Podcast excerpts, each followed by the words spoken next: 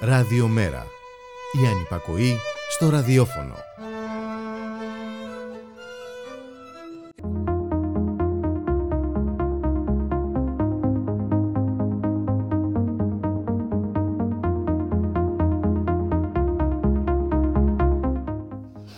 Και έχουμε φτάσει στο σημείο η συζήτηση περί ανισοτήτων να μοιάζει από τα πράγματα πολύ ξεπερασμένη.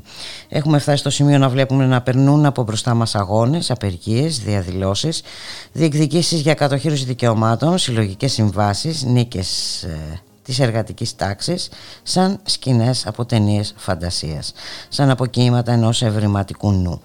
Καθημερινές ενέσεις εθισμού στο τι να κάνουμε δεν υπάρχει εναλλακτική. Στην καταστροφή, την αδικία, την καταστολή, στην ατομική ενοχή και στην κοινωνική συνενοχή. Η συστηματική προσπάθεια χρόνων του νέου φιλελευθερισμού αποδίδει καρπούς, το δόγμα του σοκ δικαιώνεται και συνεχώς διευρύνεται καθημερινότητά μας πλέον η αγωνία, ο φόβος, η ανασφάλεια και η αίσθηση ότι είμαστε παιδιά όχι ενός κατώτερου Θεού αλλά αόρατοι για οποιονδήποτε Θεό. Και όλο αυτό μας πλασάρεται σαν φυσική τάξη των πραγμάτων με κάποια λαθάκια στην πορεία όπως αυτά που παραδέχθηκε το Διεθνές Νομισματικό Ταμείο αφού βέβαια μας είχε πάρει πρώτα το σκάλπ. Φυσικό να μένει ένας άνθρωπος εδώ και περίπου ένα μήνα στη φυλακή χωρίς ενοχοποιητικά στοιχεία. Φυσικό να πεθαίνουν άνθρωποι στα νοσοκομεία λόγω της κακής πανδημίας και της ευθύνης που δεν επιδεικνύουμε. Φυσικό να ονοματίζεται υποβάθμιση της ζωής μας, επένδυση και ανάπτυξη. Φυσικό να αναγορεύεται ένας μάνατζερ φωτομοντέλων σε παράγοντα και μη μας πει κανείς δογματικά προσιλωμένους στο παρελθόν, αρνητές του διαλόγου και με ανούσιες προκαταλήψεις. Δεν υπάρχει τίποτε απολύτως φυσικό και φυσιολογικό σε όλα αυτά που ζούμε και βιώνουμε σήμερα, στη δυσοδεία, τη σαπίλα και την πλήρη διαστροφή ενιών και νοημάτων. Και πρέπει να αντιλήσουμε τη δύναμη να σταθούμε στα πόδια μας και να σηκωθούμε συλλογικά και συντεταγμένα.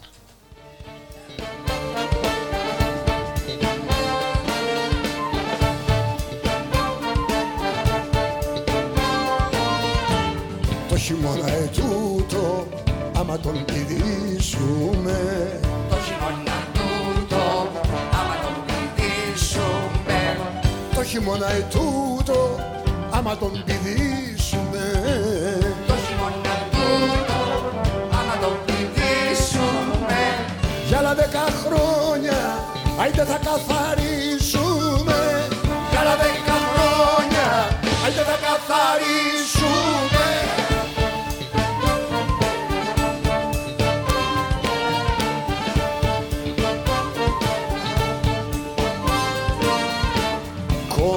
ρετσίνα κι άσματα επινίκια Κόμμα και ρετσίνα και άσματα επινίκια Κόμμα και ρετσίνα κι άσματα επινίκια Κόμμα και ρετσίνα και άσματα επινίκια Είμαι δεκαεξάρης, Είσαι. σας γαμώ τα λύκεια Είμαι δεκαεξάρης, σας γαμώ τα λύκεια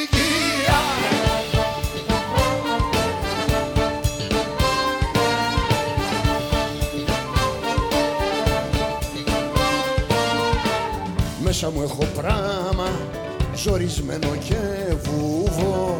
Μέσα με το ράμα ζορισμένο και φούβο Μέσα μου έχω πράμα, ζορισμένο και βουβό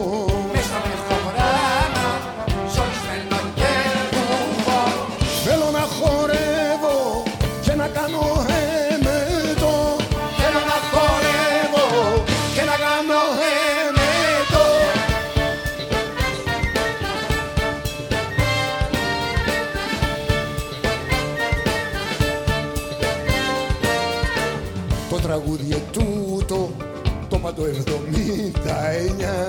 Το τραγούδι τούτο το 179 Το τραγούδι τούτο το πάντο 79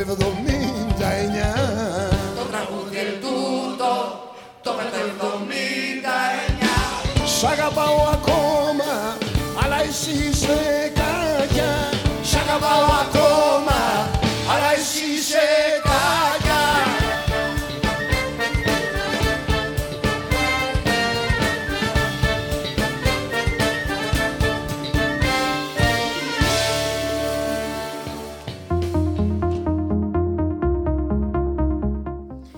Καλό μεσημέρι φίλες και φίλοι, ακροάτριες και ακροατές. Είσαστε συντονισμένοι στο radiomera.gr, το στίγμα της ημέρας η εκπομπή, αλλαγή ώρας από σήμερα. Θα μας ακούτε μία με τρεις μετά το μεσημέρι. Δευτέρα σήμερα, 5 Απριλίου και πολλά και διάφορα συμβαίνουν σε αυτή εδώ τη χώρα. Μέχρι τις 3 λοιπόν ε, κοντά σας στη ρύθμιση του ήχου Γιώργος Νομικός στην παραγωγή της εκπομπής Γιάννα Θανασίου στο μικρόφωνο η Μπουλίκα Μιχαλοπούλου.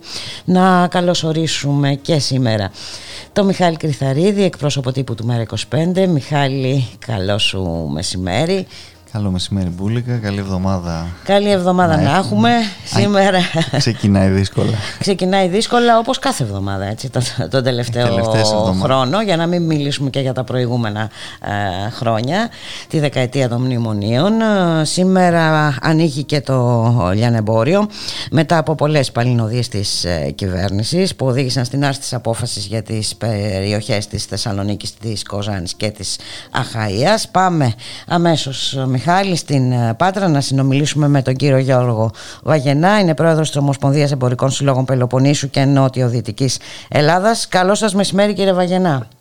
Καλό μεσημέρι. Μου ξεχάσατε τα Ιόνια νησιά, αλλά δεν πειράζει. Α, τα Ιόνια νησιά, όχι, πώς μπορούμε να τα ξεχάσουμε και των Ιωνίων νήσων, λοιπόν. Έτσι, μπράβο. Να είστε καλά. Ωραία, τώρα είμαστε πλήρεις. Ε, τι κάνετε, πώς είσαστε; Δεν είμαστε, δεν είμαστε καλά. Δεν είμαστε καλά. Δεν είμαστε καλά. Το μεγάλο τσίρκο, το έχετε δει; Ε, ναι. Ωραία. Εγώ δεν μπορώ να κατανοήσω γενικά τι λειτουργεί σε αυτή τη χώρα και τι δεν λειτουργεί. Προερχόμαστε από μια σύσκεψη που, έμεινε, που έγινε χθες και τελείωσε γύρω στη μία το μεσημέρι. Έκανε ανακοινώσεις ο κύριος Πέτσα σε όλα τα κανάλια, παρουσία δηλαδή όλων των φορέων, ότι πάμε σε ενίσχυση των επαγγελματιών έως 5.000 ανά επιχείρηση και μελετάμε και το άνοιγμα με click away για το απόγευμα στην Επιτροπή των Λοιμοξιολόγων, έστω για μια εβδομάδα, στις τρεις περιοχές ενώ, μέχρι να δούμε τι θα γίνει την επόμενη. Ανταυτού δεν πήραμε καμία απάντηση. Καμία απάντηση δεν πήραμε και φυσικά το μόνο που μας είπαν είναι ότι έγινε μια επικοινωνία του Πρωθυπουργού με τον πρόεδρο του Εμπορικού Συλλόγου της Θεσσαλονίκης που του ανακοίνωσε να ανοίξει τα μαγαζιά. Εκεί μείναμε. Και ξημερώσαμε σήμερα με το τεράστιο ποσό του ενός χιλιάρικου, γιατί ξέρετε ότι το 90% των επιχειρήσεων στη χώρα μας είναι από 0 έως 5 εργαζόμενους. Α, να πούμε ότι είναι λοιπόν 1000 ευρώ δηλαδή για επιχειρήσεις έως 5 εργαζόμενου. που θα μείνουν όλο τον Απρίλιο κλειστό. Αν μείνουν το μισό Απρίλιο, ένα πεντακοστάρικο. σα που βγάζει το μισό ρεύμα, ίσως. Ε, άρα Κατάλαβα. είναι τεράστια η βοήθεια και αυτή. Ε, πραγματικά ε, δεν ξέρω πώς μπορώ εγώ, σαν πρόεδρος Ομοσπονδίας, να κρατήσω τουλάχιστον τους εμπορικούς συλλόγους της Αχαία που ανήκουν στην ε, Ομοσπονδία μου και να μην ανοίξουν τα μαγαζιά τους. Θα το πω ξεκάθαρα πείτε μου πώς να αντιδράσω και τι να τους πω. Όταν είναι κλειστή η Αχαΐα εννέα εβδομάδες. Να σας σημειώσω την ημερομηνία που έχουμε καθολικό lockdown. 4 Φεβρουαρίου. Μάλιστα. Και έχουμε 5 Απριλίου. Πείτε μου εσείς σας παρακαλώ πώς μπορεί να αντέξει ένας επαγγελματίας όταν έχει χάσει δύο καρναβαλικές περιόδους. Mm-hmm. Ξέρετε πολύ καλά τι σημαίνει για την πόλη της Πάτρας και την Αχαΐα το καρναβάλι.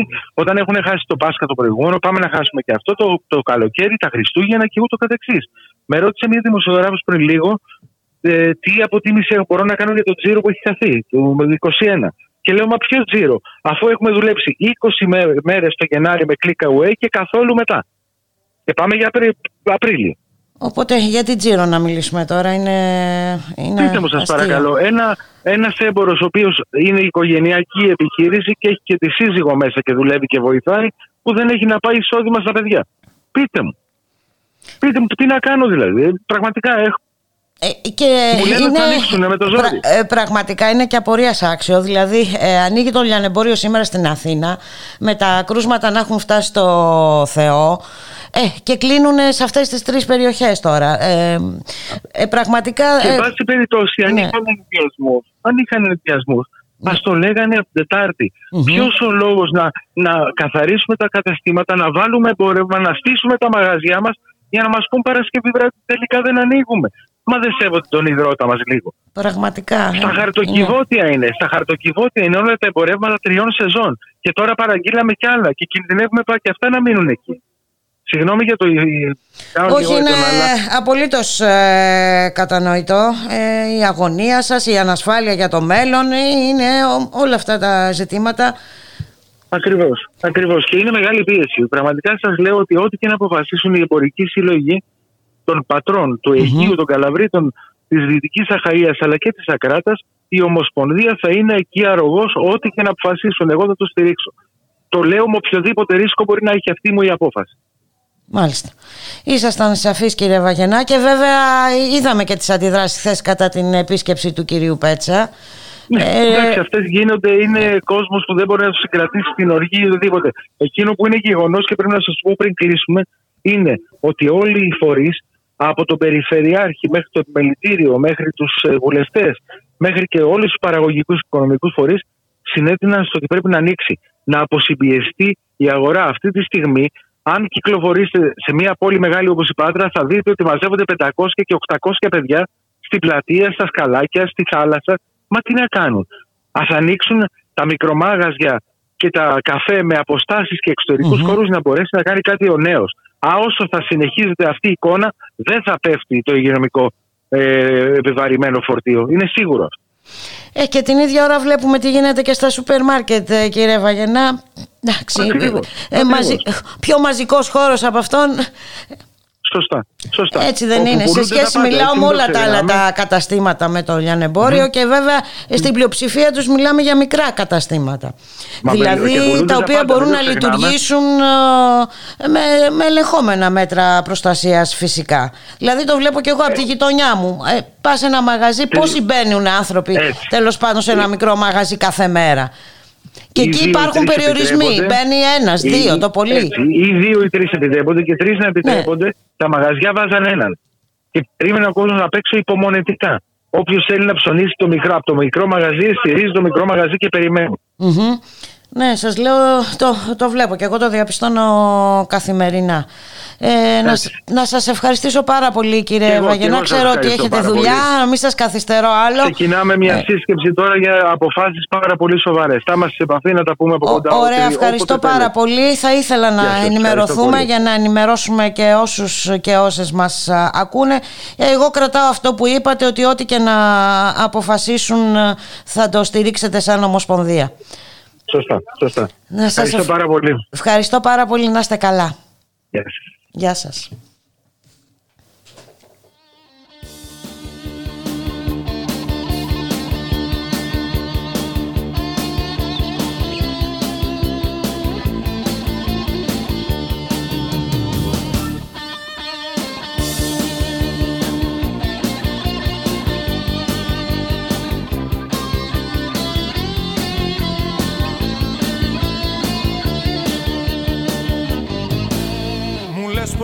Περάσουμε τα δύσκολα Μα δεν τραβάει ομάδα από καιρό. Στον πόλεμο με πας με νεροπίστολα Μου κρύβεις κι από πάνω τον εχθρό. Μου λες πως όλοι φταίμε ασυνείδητα Μα χάνω κάθε τόσο τον ήρμο. Μπερδεύω τα κουπόνια με αυτοκίνητα Και κάνω βόλτες κάτω από το μετρό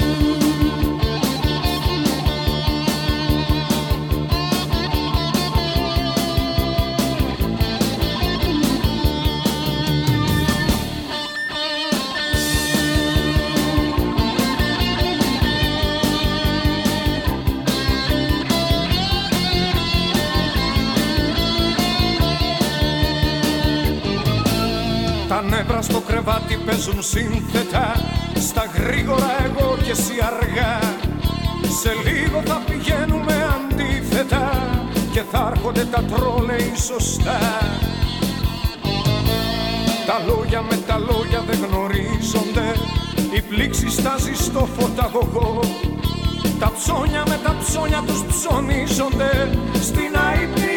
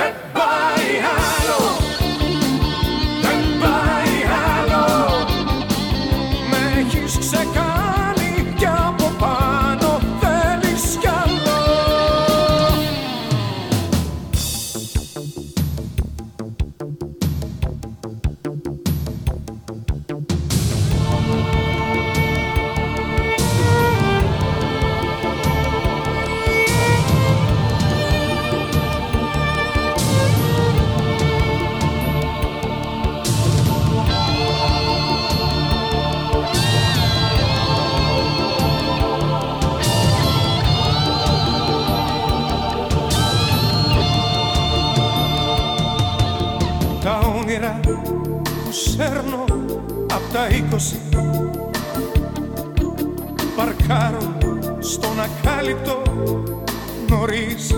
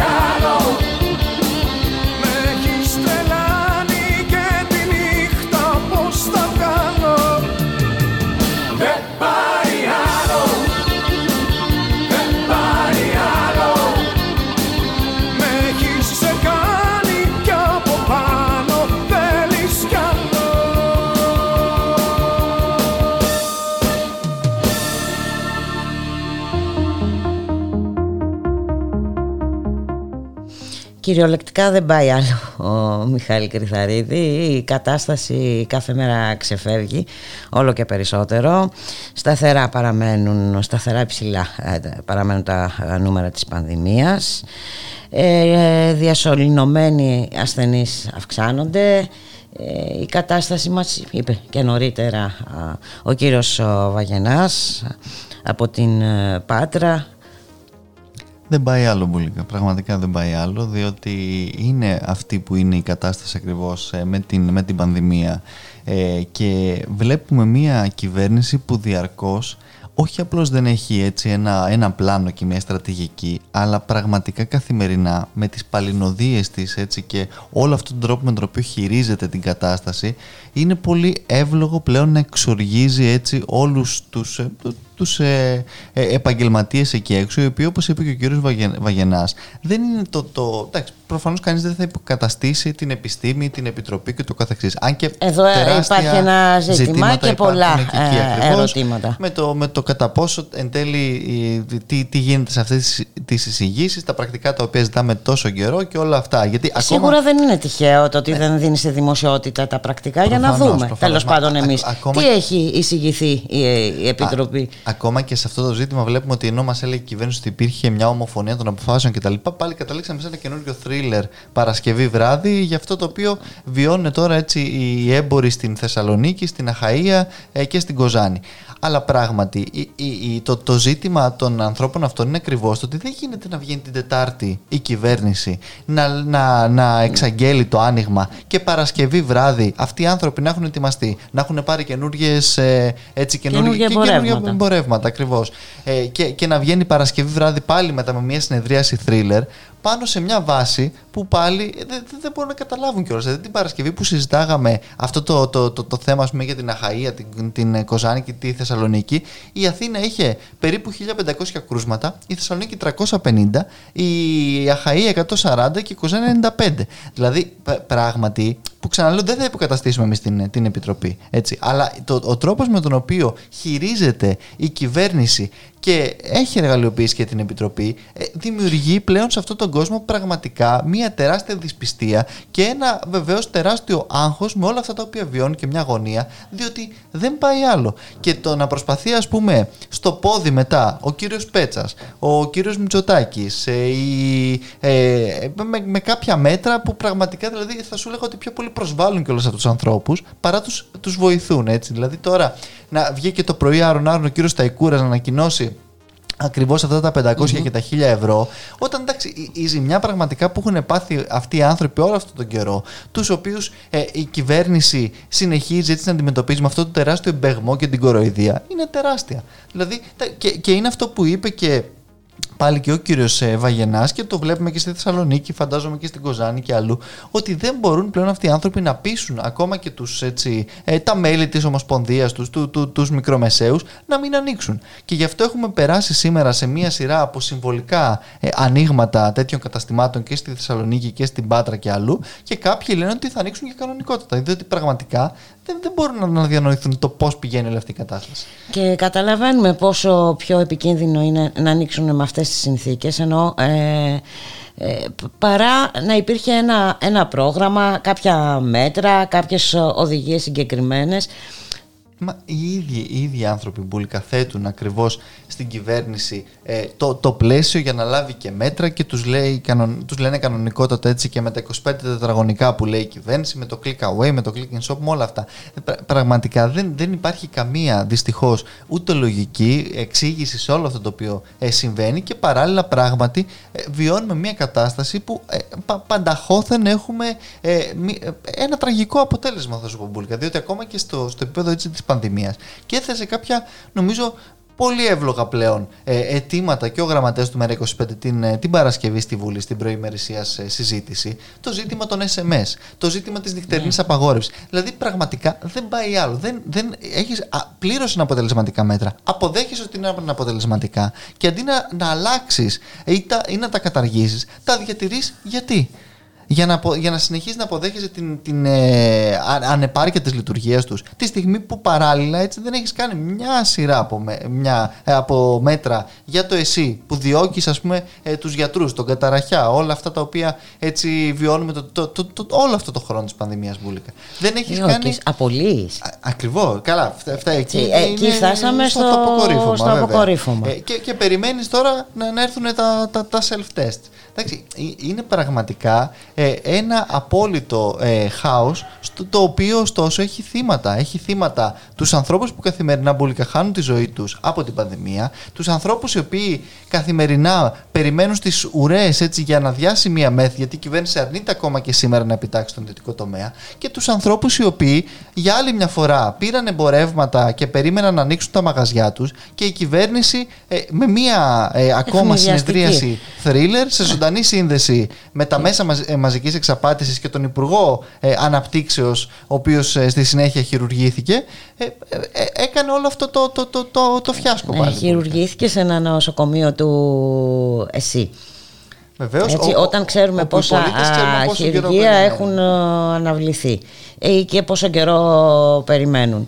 Ναι, είναι τρομερά όλα αυτά τα πράγματα ε, και βέβαια ο Κυριάκος Μητσοτάκης ε, στην ομιλία του την Παρασκευή, την περασμένη στην προεμερησίας διατάξου συζήτησης στη Βουλή μας παρουσίασε μια εικόνα μαγική. Και, και για σουρεαλισμό. Εγώ ναι, ε, δηλαδή και ε, βέβαια στην τοποθέτησή του ο, ο γραμματέας του ΜΕΡΑ25, ο Γιάννης Βαρουφάκης, τοποθετήθηκε και στο θέμα των ε, διώξεων των ε, γιατρών. Ας ακούσουμε το σχετικό απόσπασμα. Κύριε Μητσοτάκη, στις 17 Μαρτίου, σε διάγγελμά σας είπατε, απευθυνόμενος στους γιατρούς και στους νοσηλευτές, τα εξής. Και σωστά.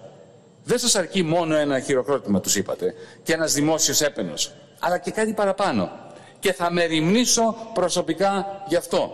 Και με ρημνήσατε. Μόνο που αυτό το κάτι παραπάνω που θα κάνετε για τους γιατρούς και τους νοσηλευτές ήταν οι διώξεις, διοικητικές και ποινικές, όταν τόλμησαν να αποκαλύψουν τις πραγματικές συνθήκες της εργασίας τους.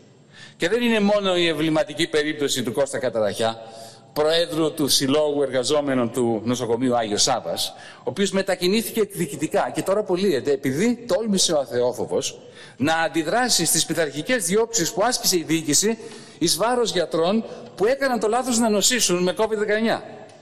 Είχαμε πρόσφατα στη Θεσσαλονίκη προανάκριση σε βάρος του γιατρού Σάκης Σιούλη, επειδή δήλωσε, ορθώς έτσι, ότι η εφημερία του ΑΧΕΠΑ τη 10η Νοεμβρίου ξεκινούσε με πληρότητα 100% στις κλίνες ΜΕΘ για COVID-19.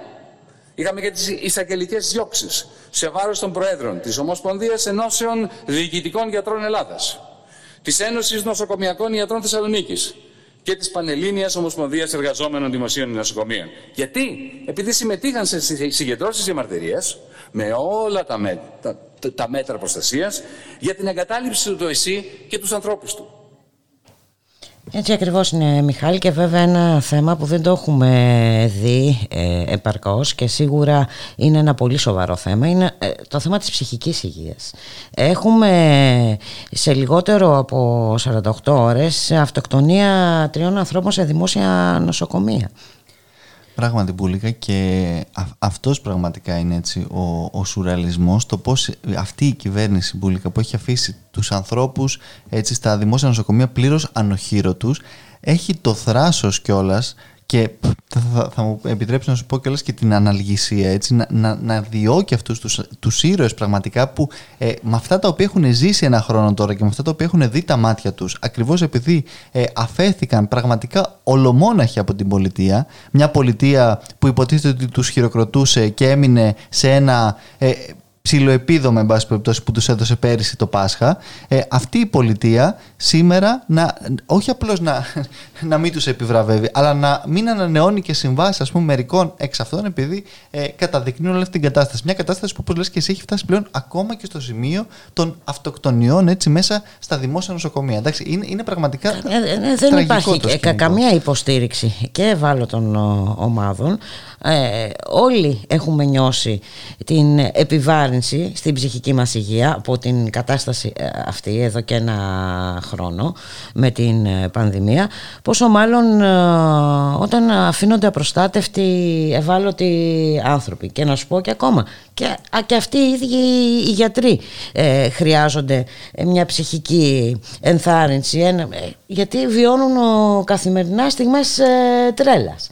Αυτοί και αν χρειάζονται πολύ πραγματικά διότι οι εικόνες τις οποίες βλέπουμε και ιδιαίτερα στις εφημερίες έτσι, των μεγάλων νοσοκομείων εδώ στην Αττική και στη Θεσσαλονίκη φαντάζομαι το ίδιο αλλά και αλλού είναι πραγματικά εικόνες που θέλουν όχι απλώς ε, ηλική πράγματι στήριξη, αλλά φυσικά και, και ψυχολογική, αλλά κυρίως και ψυχολογική ενδυνάμωση και έμπρακτη. Ναι, έμπρακτη φυσικά. διότι όταν αυτούς τους ανθρώπους αφήνεις ακριβώς να δίνουν αυτή τη μάχη με αυτά τα, τα, τα, τα εξοντατικά πραγματικά τις ε, συνθήκες εργασίας και τις ώρες εργασίας, διότι ένα χρόνο τώρα δεν έχεις κάνει μία μόνιμη πρόσληψη γιατρού και νοσηλευτής στο Εθνικό Σύστημα Υγείας, προφανώς αυτοί οι άνθρωποι κάποια στιγμή φτάνουν έτσι σε ένα σημείο που όντως δεν πάει άλλο. Δηλαδή, Εκτός από την σωματική επιβάρυνση, είναι πολύ σημαντική και η ψυχολογική επιβάρυνση. Όταν έρχεσαι αντιμέτωπος με τον πόνο σε τόσο μεγάλο βαθμό καθημερινά, και όταν δεν έχεις τα μέσα, βλέπεις ότι είσαι ε, αδύναμος να,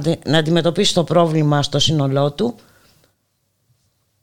Κα, καταλαβαίνουμε. Κάποια στιγμή καταρρέεις και νομίζω ότι αυτό ακριβώς είναι το, ε, το, το μήνυμα που κανονικά θα έπρεπε να λάβει έτσι μια πολιτεία αν θα ήθελε όντως ε, να προστρέξει έτσι, το εθνικό σύστημα υγείας και να ενισχύσει τους ανθρώπους. Δυστυχώς αυτό το οποίο βλέπουμε είναι ότι και στην δημόσια, στο ζήτημα της δημόσιας υγείας αλλά και στο ζήτημα της οικονομίας η κυβέρνηση έχει επιλέξει ουσιαστικά τη δική της πλευρά που είναι μια πλευρά, Μπούλικα θα με επιτρέψεις να σου πω, απέναντι από την κοινωνία, απέναντι ουσιαστικά από την πραγματική προσπάθεια να βγούμε από όλη αυτή την ε, πραγματικά δραματική έτσι, ε, πανδημία αλλά και τις δραματικότατες συνέπειες της στην οικονομία και την κοινωνία και στο ζήτημα το, το, το ψυχικής υγείας που λες και το, το ψυχολογικό διότι επιλέγει συνειδητά διαρκώς την πλευρά της υποστήριξης πολύ συγκεκριμένων συμφερόντων συμφερόντων που δεν έχουν καμία σχέση με το δημόσιο σύστημα υγείας αν και τώρα ο κύριος Γεωργιάδης το, το επισκέφτεται ε, συμφερόντων τα οποία είναι, βρίσκονται ακριβώς έτσι στον αντίποδα αυτής της λογικής της ενίσχυσης του ΕΣΥ της επίταξης του, του, των μεγάλων ιδιωτικών κλινικών και του ιδιωτικού τομέα της, ε, βοή, της συνδρομής έτσι ακόμα και των μικρομεσαίων. Δηλαδή αν σκεφτούμε μπουλικα πραγματικά και διαχρονικά στην, ε, στην περίοδο έτσι της δεκαετούς ε, λιτότητας και των μνημονίων πόσο στο στόχαστρο ήταν πάντα οι, οι μικρομεσαίοι επιχειρηματίες ε, πράγματι μπορεί να αντιληφθεί κανείς γιατί η κυβέρνηση μπορεί να, να μην ενδιαφέρεται καν έτσι, να μην συμμερίζεται καν τον, ε, το, τον πόνο αυτών των ανθρώπων, διότι πολύ απλά δεν, δεν την απασχολεί. Είναι διαφορετικά τα σχέδιά της. Ακριβώς. Είναι μια ε, άλλη λογική, Ε, πολιτική επιλογή και βαδίζει σταθερά ε, σε αυτήν την ε, πολιτική ανεξάρτητα από τις ε, αντιδράσεις και βέβαια καθόλου δεν την έχει πτωήσει η πανδημία, τα σχέδιά της προχωράν κανονικά. Το πέμπτο μνημόνιο επίσης αργά και βασανιστικά αλλά με διάφορους τρόπους, διαβάζουμε τώρα για τα εργασιακά τι έρχεται. Είναι πραγματικά ένας ε, οδοστρωτήρας σε όλα απορώ, τα επίπεδα. Δεν θα πρέπει μετά από όλα αυτά να ονομάζονται και εργασιακά. Κάπως αλλιώς πρέπει να ονομαστεί και δεν νομίζω ότι χρειάζεται και Υπουργείο Εργασίας γιατί για ποια εργασία θα μιλάμε αν περάσει και αυτό το σχέδιο της ε, κυβέρνησης. Και όπως είπες και εσύ νωρίτερα το πέμπτο μνημόνιο μας έρχεται. Ας ακούσουμε τι δήλωσε σχετικά στην ε, Βουλή ο Γιάννης Βαρουφάκης. Η μόνη καινοτομία του πέμπτου μνημονίου είναι ότι δεν θα έρθει όλο μαζί. Δεν θα έρθει πακέτο. Λίγο λίγο έρχεται. Ξεκίνησε με τον Ηρακλή. Συνεχίστηκε με τον πτωχευτικό. Προχωρά με την κατάργηση του οκτάωρου και με την επιθετική εργολαβοποίηση της εργασίας που παρεπιπτόντως χθες ευθύνεται από ό,τι φαίνεται για τρεις νεκρούς της ΔΕΔΙΑ. Τη συστηματική λαιλασία των μικρομεσαίων. Σήμερα εντάσσεται στις τάξεις αυτού του πέμπτου μνημονίου το Ελλάδα 2,0. Και όπου να είναι θα έρθουν οι νέες περικοπές και οι νέοι φόροι. Σταγόνα, σταγόνα το δηλητήριο του πέμπτου μνημονίου. Θα μου πείτε, μα δεν βλέπω τίποτα καλό στο Ελλάδα 2,0. Βεβαίως και βλέπω βλέπω ενισχύσεις που όντως θα προσθέσουν περίπου μισό της εκατό του ΑΕΠ κάθε χρόνο για 6 χρόνια, δηλαδή σύνολο 3%. Άντε, αν είμαστε τώρα στο 164 θα μας πάει στο 169, ενώ είμαστε στο 188 σύμφωνα με τα περισμένα στοιχεία, τα στοιχεία της περασμένης χρονιάς το 2019. Με άλλα λόγια, μακροοικονομικά ασήμαντο. Βλέπω ένα κατάλογο έργων, πολλά από τα οποία είναι ενδιαφέροντα. Τύπου ΕΣΠΑ όμως. Από το τίποτα. Βεβαίως και είναι καλά. Αυτό που δεν είναι, είναι αντιμετώπιση της κρίσης. Δεν είναι reboot της Ελλάδας. Δεν είναι η εκμετάλλευση της κρίσης για το άλμα προς τα εμπρός. Σας θυμίζω, κύριε Μητσοτάκη, ότι και από το 2010 λαμβάνουμε πολλά δισεκατομμύρια από το ΕΣΠΑ. Αλλά δεν βοήθησαν στο να αντισταθμίσουν την κατάρρευση των επενδύσεων λόγω της τετραπλής χρεοκοπίας κράτους, τραπεζών, οικοκυριών επιχειρήσεων. Έτσι και με το νέο σας ΕΣΠΑ. Χωρίς άμεσα κουρέματα δημόσιου και ιδιωτικού χρέους. Είναι καταδικασμένο να μείνει στην ιστορία ως μακροοικονομικά και κοινωνικά ασήμαντο. Και δεν είναι μόνο αυτό. Κύριε Πιτσοδάκη, σπάει κόκαλα η αποσπασματικότητα των έργων που διάβασα στον κατάλογο του Ελλάδα 2,0. Η έλλειψη συνοχής, η απουσία ενός συνολικού σχεδίου, ακόμα και οι πράσινες παρεμβάσεις που είναι βεβαίως καλοδεχούμενες. Είναι πολύ ισχνές για το μεγάλο άλμα της πράσινης βιομηχανικής επανάστασης που έχει ανάγκη ο τόπος. Πού είναι το σχέδιο μετάβασης στο υδρογόνο; Πού είναι σχέδιο για τη βαριά επαναβιομηχάνηση της Μεγαλόπολης και της Πτολεμαΐδας για την μετά την απολυντοποίηση εποχή; Πού είναι το πρόγραμμα επανίδρυσης της αγροτικής παραγωγής στη βάση ντόπιων βιολογικών σπόρων και όχι εκείνων της Μπάγκερ Μονσάντο; Πουθενά. Μόνο αρπακτές βλέπουμε σε πολύ μεγάλο βαθμό. Ψάξε, ψάξε, δεν θα το βρεις ε, Μιχάλη. Ακριβώς Μπούλικα, διότι πρόκειται πράγματι για ένα ακόμα σχέδιο που το οποίο ευαγγελίζει η κυβέρνηση, αλλά πολύ απλά θα προσθέσει και νέο χρέος υπέρ ουσιαστικά μιας κάστας και μιας χούφτας πολύ συγκεκριμένων έτσι, ε, ολιγαρχών ε, στις πλάτες ουσιαστικά του ελληνικού λαού διότι ε, ένα απλώς ε, διευρυμένο έσπα δεν, δεν πρόκειται να ανασχέσει την, ε, όλη αυτή την, την κατάρρευση την οποία βιώνουμε αυτή την οποία ακούσαμε και πριν από τους, έτσι, από τους μικρομεσαίους, από τους εμπόρους και στην, στην Πελοπόννησο και αλλού και πραγματικά όλα αυτά καταδεικνύουν την, αυτό που λέγαμε και πριν την, την ταξικότητα έτσι, και την συνειδητή πολιτική επιλογή απόφαση και απόφαση μιας κυβέρνησης που έχει επιλέξει στρατόπεδο. Διότι αυτό το οποίο ε, πραγματικά καθημερινά βιώνουμε, δηλαδή σε όλη την Ευρώπη, αν, αν το δούμε ακόμα και με αυτό το, το αφήγημα, υποτίθεται ότι θέλαμε να ανήκουμε στη, στην Ευρώπη, στο σκληρό πύρνα και το καθεξής. Πού στην Ευρώπη σήμερα, Μπούλικα, πού πραγματικά συμβαίνει αυτό το να καταργείται το 8ωρο και να πηγαίνουμε σε 10ωρο και μάλιστα με αυτή τη, τη, λογική της κανονικότητας. Όταν ε, σε πολλά κράτη-μέλη αυτή τη στιγμή της Ευρωπαϊκής Ένωσης έχουμε το αντίστροφο. Έχουμε την ε, καθιέρωση της εξάωρης εργασίας. Σε μερικά, εν πάση περιπτώσει, αν όχι σε πολλά. Δηλαδή, ε, ε, είμαστε οι μόνοι που πραγματικά πηγαίνουμε προς την αντίθετη κατεύθυνση. Διότι όντως αποδεχόμαστε προφανώς και η κυβέρνηση ε, το, το ενστερνίζεται πλήρως ότι είμαστε αυτό το οποίο το ΜΕΡΑ25 καιρό ε, τώρα λέει για τη χρεοδουλοπαρικία και την απικία χρέους. Διότι αυτά τα, τα, τα, τα, τα πράγματα πραγματικά μόνο έτσι αντιλα, μπορεί να τα αντιληφθεί κανείς. Δεν, δεν, δεν εξηγείται κάπως αλλιώς αυτή η δίθεν, ε, ε, το, το δίθεν πακέτο μεταρρυθμίσεων που κάθε άλλο παρά ε, μεταρρυθμίσεις είναι, είναι απορριθμίσεις των πάντων. Απορριθμίσεις των πάντων, ναι, έτσι ακριβώς είναι. Μιχάλη, πάμε να κάνουμε ένα μουσικό διάλειμμα.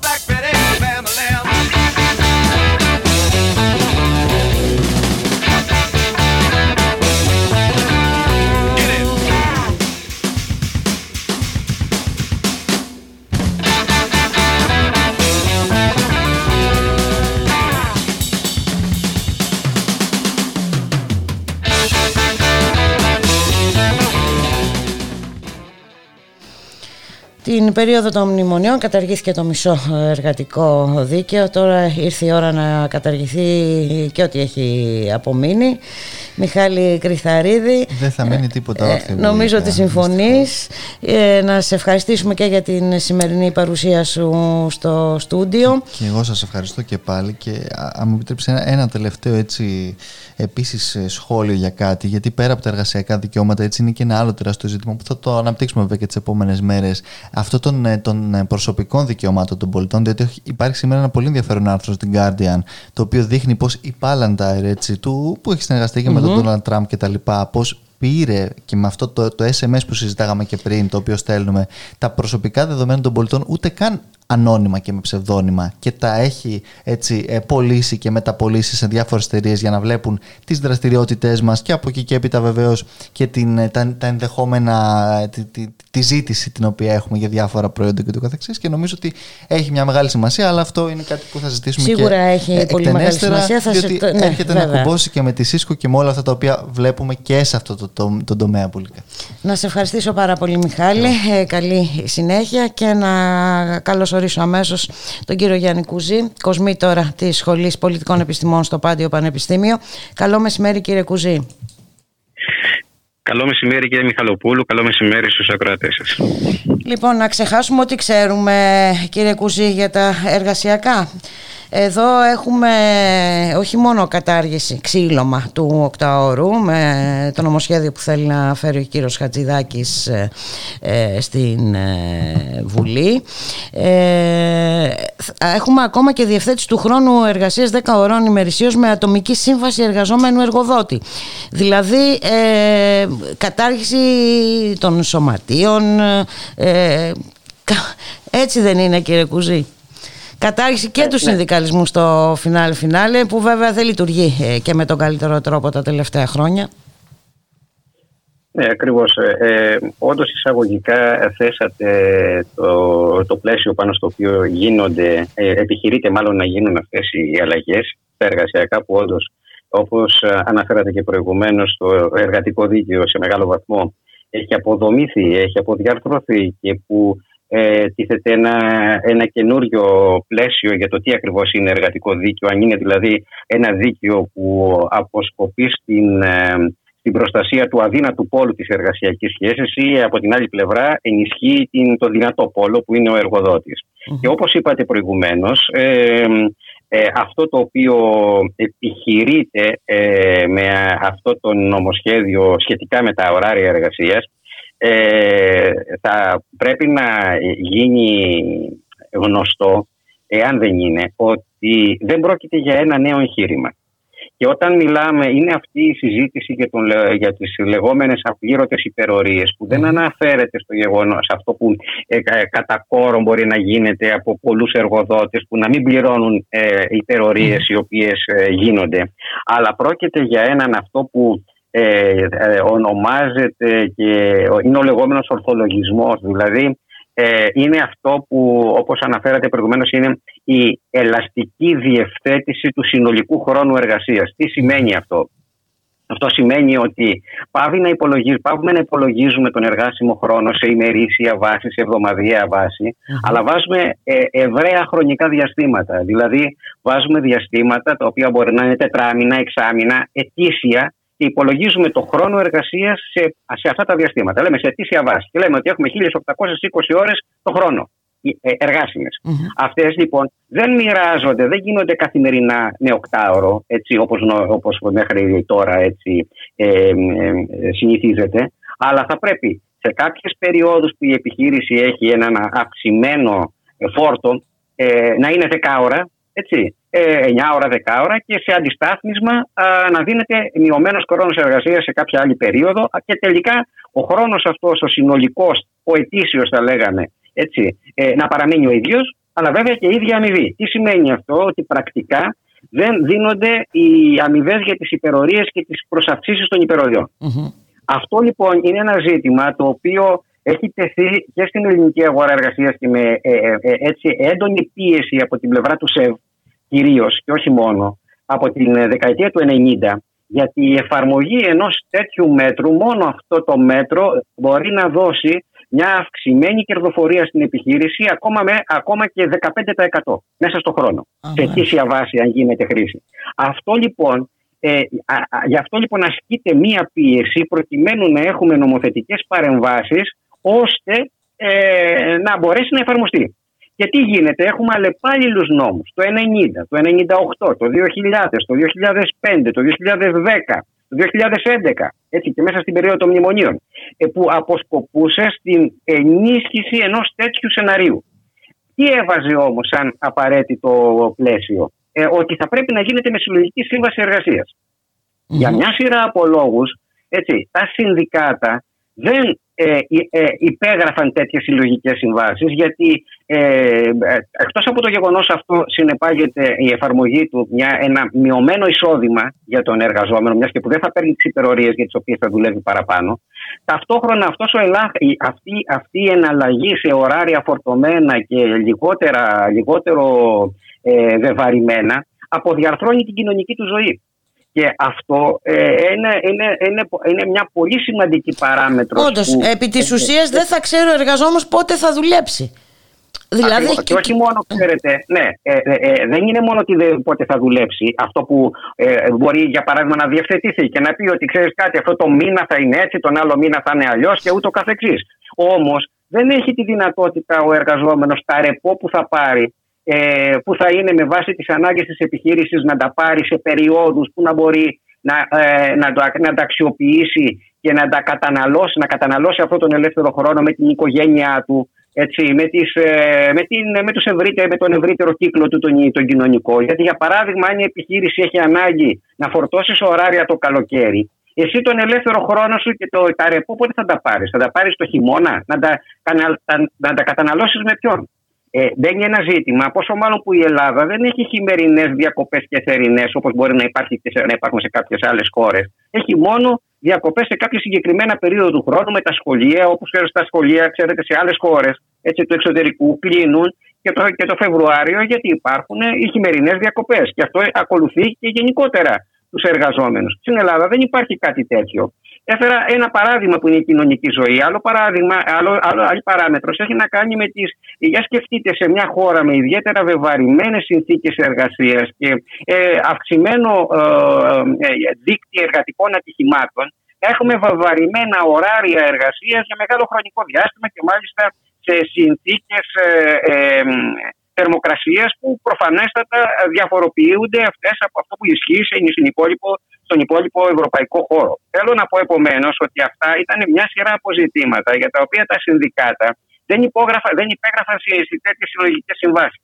Και τι έγινε στην περίοδο των μνημονίων; Στην περίοδο των μνημονίων είχαμε μια ρύθμιση που προκειμένου να ενθαρρυνθεί ένα τέτοιο σενάριο ε, μπήκε η δυνατότητα να υπογράφονται συλλογικές συμφωνίες με τις περίφημες ενώσεις προσώπων.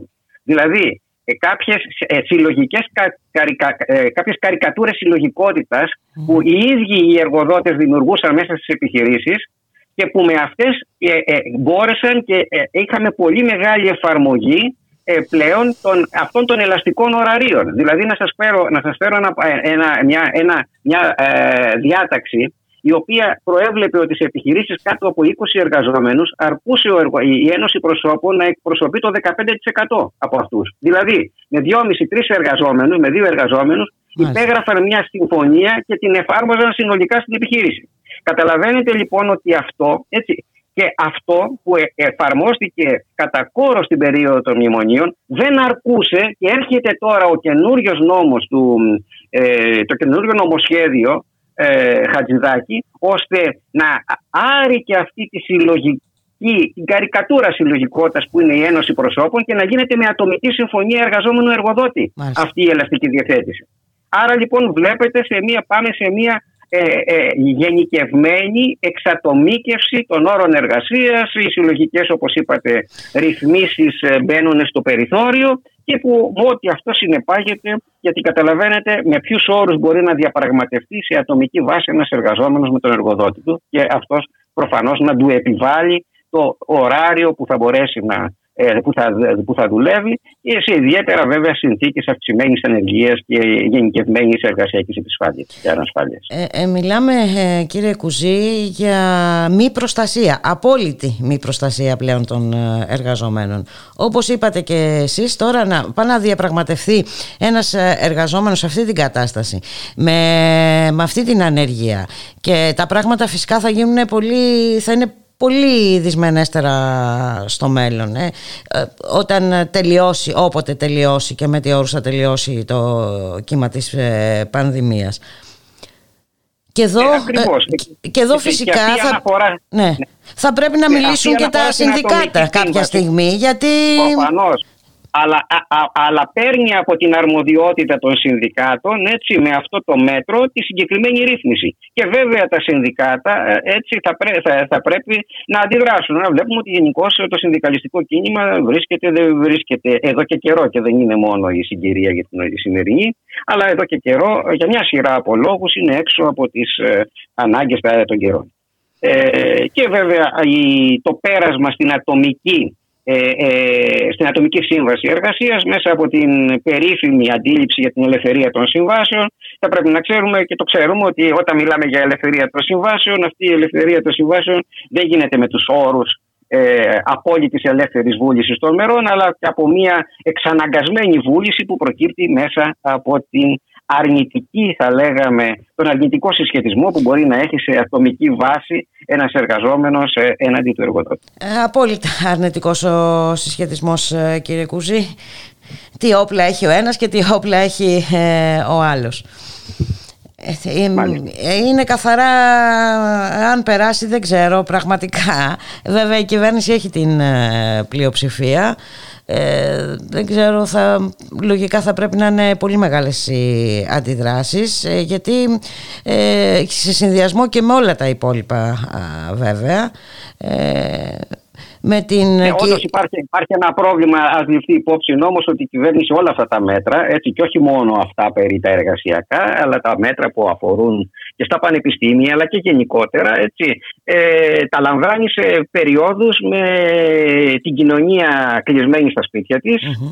επιβεβλημένα, Έτσι, με αποτέλεσμα και σε συνδυασμό με την απαγόρευση, με τους νόμους, τον νόμο για τις συναθρήσεις, με την απαγόρευση των διαδηλώσεων κλπ. Ε, δημιουργεί μια κατάσταση η οποία βεβαίως ε, συνδέεται, είναι και άρρηκτα δεμένη με την ε, προσβολή ε, ε,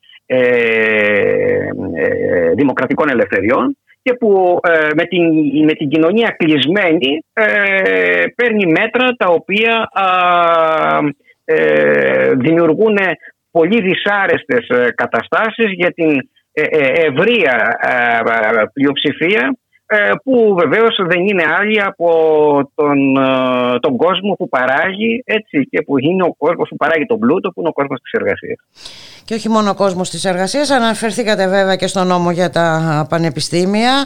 Έχει προαναγγελθεί ότι θα εφαρμοστεί από τα μέσα Απριλίου και μιλάω βέβαια για την εγκατάσταση της αστυνομίας στα πανεπιστήμια. Η κυβέρνηση προσπαθεί να δημιουργήσει ένα ε, τείχος ε, γύρω μας κύριε Κούζη σε όλα τα επίπεδα. Και αν ε, βέβαια ξεφεύγουμε από τη συζήτηση για τα εργασιακά αν δούμε και τι έγινε και στην ε, Λάρισα, ε, αναφέρομαι στην ε, καταστολή ε, των αστυνομικών δυνάμεων και στο περιστατικό με το παιδί, με το, παιδί το 13χρονο. Ναι. Καταλαβαίνουμε ότι τα πράγματα ε, έχουν ξεφύγει κατά πολύ. Δεν είναι μεμονωμένο φαινόμενο άλλωστε. Η, η αστυνομοκρατία και η, η αστυνομική αυθαιρεσία, θα λέγαμε, σε αυτή την περίοδο βρίσκεται σε έξαρση, σε απόλυτη έξαρση. Ε, και που τουλάχιστον επειδή και είμαι και κάποιας ηλικίας, δεν θυμάμαι ε, σε τέτοια ένταση, έτσι αυτά τα φαινόμενα τα είχαμε και στο παρελθόν, σε τόση σε τέτοια ένταση ε, να υπάρχει μετά τους χρόνους της μετα, μετα, από τη, μεταπολιά, τη λεγόμενη μεταπολίτευση και Δηλαδή είναι κάτι πρωτοφανές σε ένταση και σε ρυθμούς και σε συχνότητα τέτοιων φαινομένων. Βέβαια το θετικό είναι ότι λαμβάνονται πρωτοβουλίες ε, για να μπει ένα ανάχωμα σε όλη αυτή την ε, τρομακτική ε, κυριολεκτικά κατάσταση. υπάρχει το ναι. ενδιαφέρον και εσείς συμμετέχετε σε μια τέτοια ναι, παρόμοια πρωτοβουλία. Νομίζω ότι την είχατε, την είχατε αναδείξει και σε μια συζήτηση την προηγούμενη εβδομάδα. Όντως συμμετέχω σε, σε αυτή την πρωτοβουλία για την υπεράσπιση των δημοκρατικών ελευθεριών. Είναι μια ευρεία θα λέγαμε, πρωτοβουλία ευρείας έκτασης ε, που έχει να κάνει με ένα ευρύ φάσμα ε, συμμετεχόντων ε, ως, ως πρόσωπα έτσι, ε, ευρύ φάσμα από τον πολιτικό ιδεολογικό θα λέγαμε από το ευρύτερο πολιτικό ιδεολογικό ε, ε, πεδίο. Και που ο στόχος σε αυτή τη φάση είναι η υπεράσπιση των δημοκρατικών ελευθεριών σε πολλά επίπεδα γιατί αυτές ε, τίθενται σε αμφισβήτηση σε πάρα πολλά επίπεδα και που ανεξάρτητα από το γεγονός ότι το θέμα της υπεράσπισης των ελευθεριών συνοδεύεται και από την ε, κατοχήρωσή τους στην πράξη και ακόμα και από τη διεύρυνσή τους. Κατά συνέπεια, αυτό για το οποίο μιλάμε, δηλαδή αυτή η συγκεκριμένη πρωτοβουλία για το συγκεκριμένο δίκτυο, ε, αυτός ο στόχος είναι μακροπρόθεσμος, δηλαδή δεν, δεν περιορίζεται, δεν έχει ορίζοντα ε, ε, ε, κυβερνητικών θητιών έχει ένα μακροπρόθεσμο θα λέγαμε στόχο και που βεβαίως με αφορμή τα συμβαίνοντα και τα τεκτενόμενα σε αυτή την περίοδο δημιουργείται και που έχει σκοπό να στηριχτεί από, ε, από σε, σε, ευρύτερα, σε ευρύτερο πλαίσιο και που θα αναλάβει πρωτοβουλίες προκειμένου ε, επιμέρους κινήσεις οι οποίες γίνονται υπομορφή αντιδράσεων στα όσα συμβαίνουν να αποκτήσουν και ένα περιεχόμενο πιο ε, να αποκτήσουν ένα, συντονισμό και να μην είναι. Να υπάρξει και μία ενοποίηση για να... Ε, γιατί σίγουρα ενωτικά λειτουργούν καλύτερα τα πράγματα. Να σας ευχαριστήσουμε πάρα πολύ για τη συνομιλία κύριε Κουζή. Να είστε καλά. Εγώ σας ευχαριστώ να είστε καλά. Καλό απόγευμα. Γεια σας.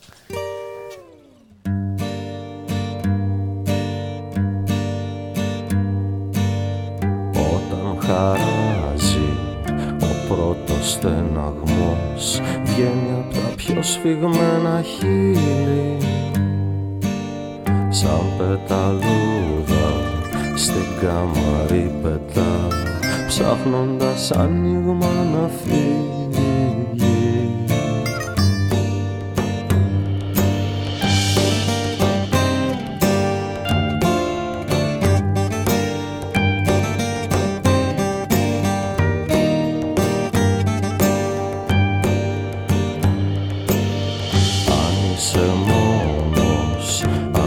Σα αδύναμος Η χαραυγή θα σε ξεκάνει Έχει το μύρο, έχει τη σιγαλιά Έχει τον ήλιο τον αλλά.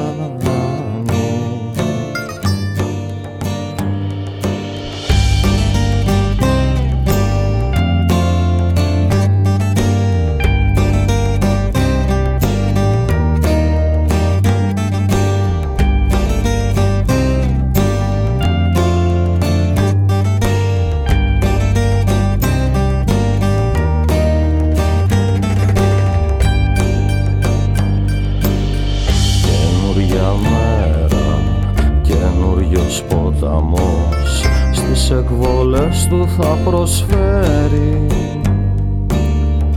Όσα χαθήκαν, όσα ξεχάστηκαν. Κι όσα για αυτά κανείς δεν ξέρει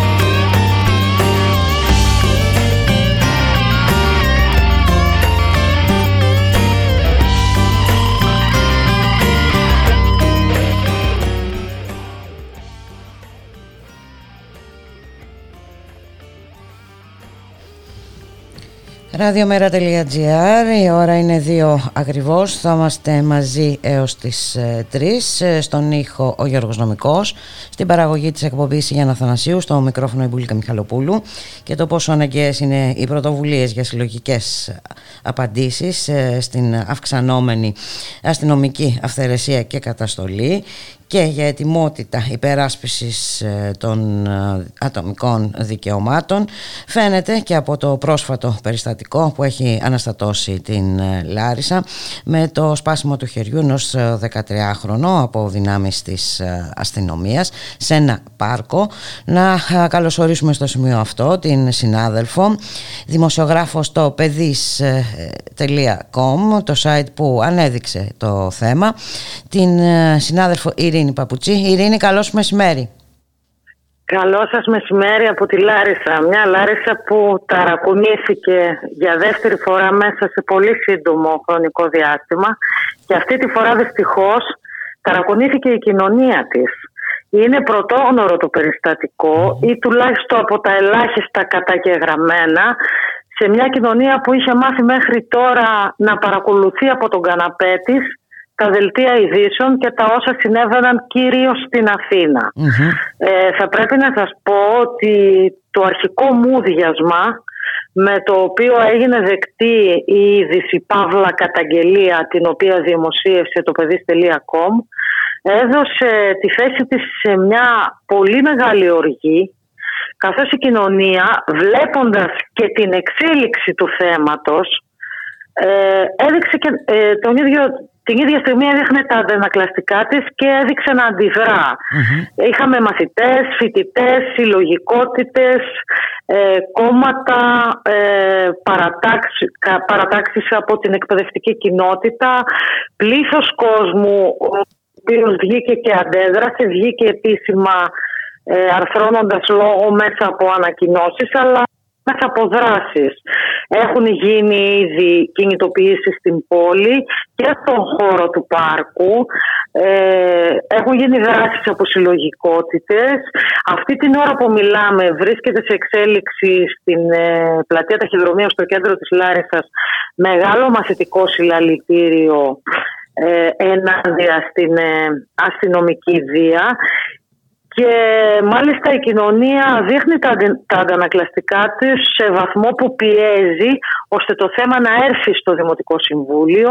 Η Δημοτική Αρχή βρίσκεται, εξ όσων γνωρίζω, σε επαφή με τις οικογένειες των παιδιών ε, που ήταν μάρτυρες ε, όλου αυτού του απίστευτου περιστατικού και το θέμα αναμένεται να, να έρθει στη συνεδρίαση, την αυριανή συνεδρίαση του Δημοτικού Συμβουλίου.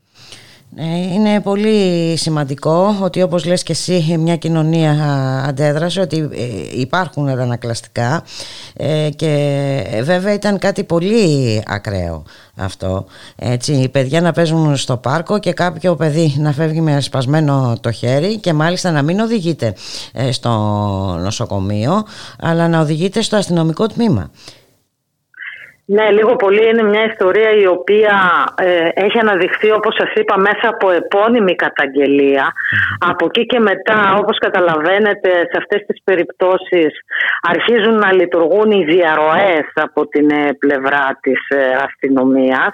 Ήταν ωστόσο τέτοια η διάσταση που δόθηκε στο θέμα η οποία ήταν πανελλαδική όπως γνωρίζετε που η αστυνομική διεύθυνση διατήρησε μια αφωνία σε σημείο που αναγκάστηκε το αρχηγείο της ελληνικής αστυνομίας να στην έκδοση ανακοίνωσης, στην οποία ανακοίνωση μας έκανε γνωστό ότι το θέμα διερευνάται από την Υπηρεσία Εσωτερικών Υποθέσεων ναι. Βορείου Ελλάδος.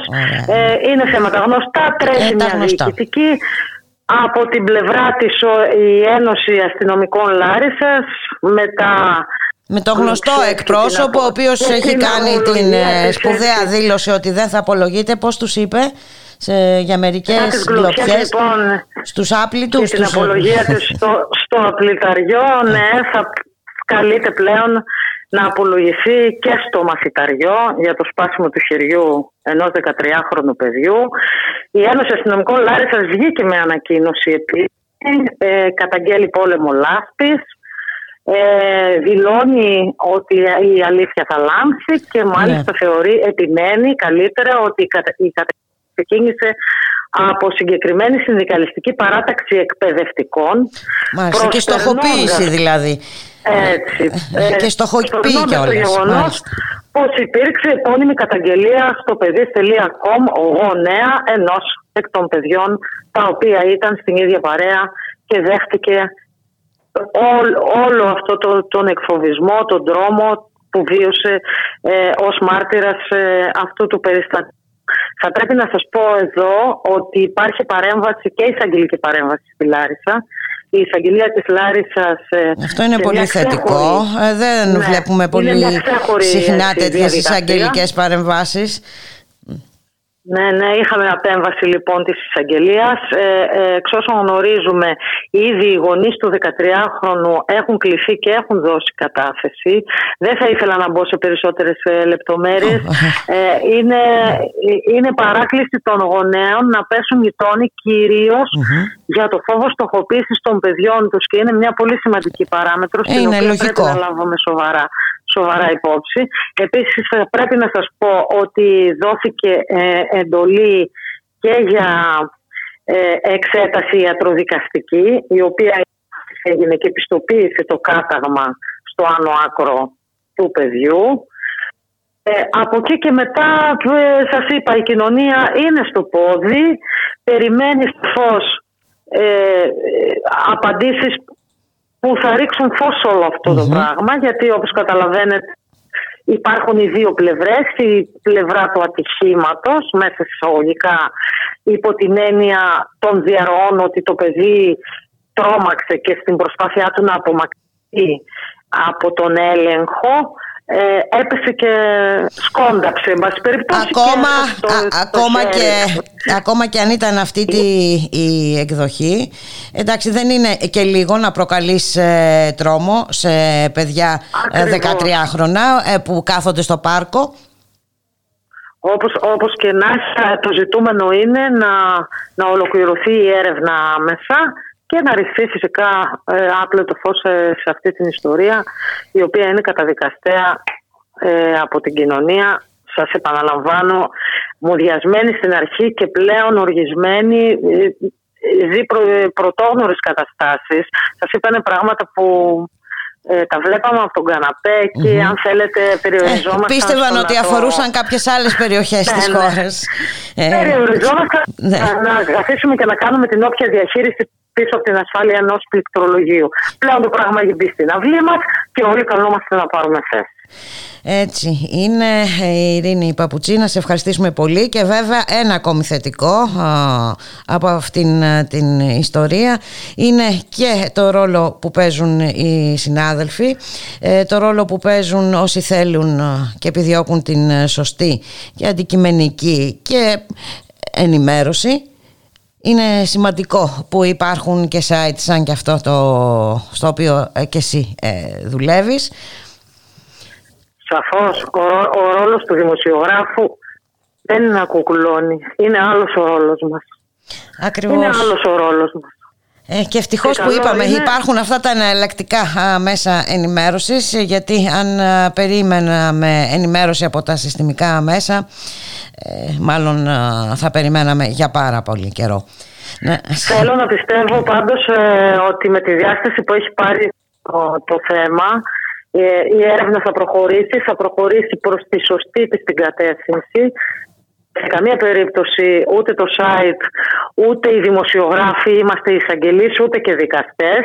Εδώ πέρα όμως έχουμε να κάνουμε με γεγονότα, έχουμε να κάνουμε με επώνυμες καταγγελίες και το κυριότερο έχουμε να κάνουμε με ανήλικα παιδιά. Έτσι, έτσι είναι η Ειρήνη, ανήλικα α, παιδιά που βλέπουμε ότι στο στόχαστρο λοιπόν έχουν, πει, έχουν μπει οι πάντες, μικροί, μεγάλοι, γυναίκες, άντρες, όλοι. Να σε ευχαριστήσουμε πάρα πολύ Ειρήνη Παπουτσί, να είσαι καλά, καλή Και εγώ σας συνέχεια. ευχαριστώ.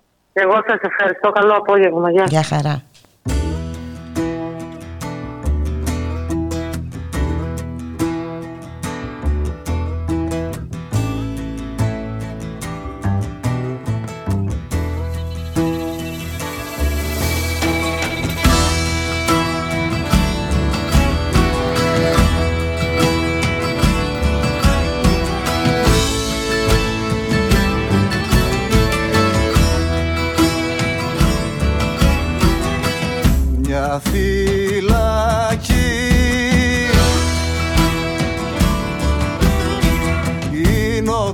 Κόσμος μακριά σου.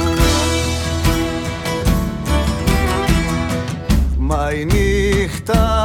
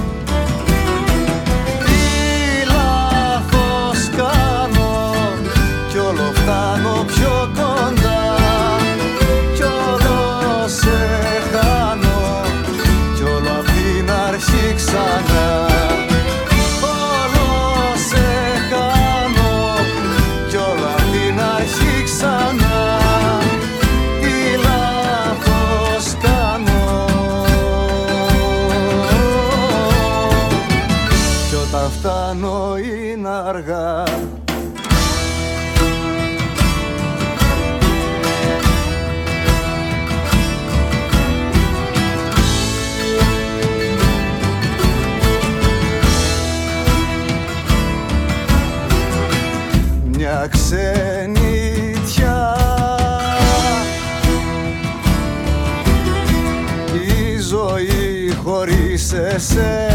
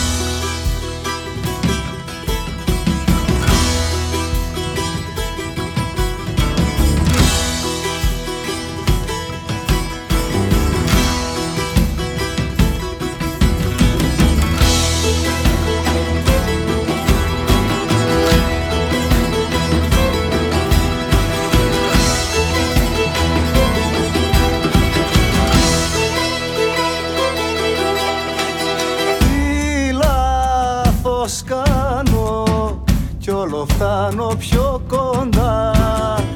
Κι όλο σε χάνω κι όλο απ' την αρχή ξανά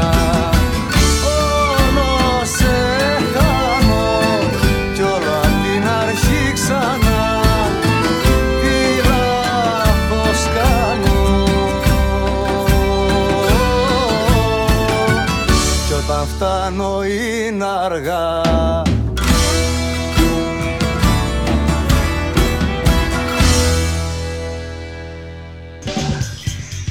Μεταβάσεις. Η εκπομπή κίνησης ιδεών του Κέντρου Μετακαπιταλιστικού Πολιτισμού.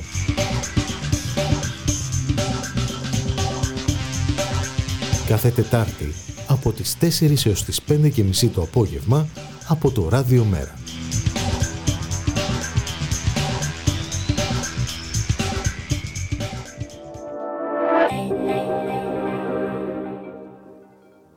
Και να πάμε σε ένα άλλο θέμα που έχει προκαλέσει τις ε, αντιδράσεις της τοπικής κοινωνίας του Δήμου Δάφνης ε, Ημιτού αλλά και κατοίκους όμορων ε, περιοχών. Και αναφερόμαστε βέβαια στις εξαγγελίες της κυβέρνησης από τον, το Σάββατο, το περασμένο Σάββατο μέσω του Κυριάκου Μητσοτάκη για μετατροπή της έκτασης 157 στρέμματα υπολογίζεται από τοπικές πηγές της πρώην Πυρκάλ.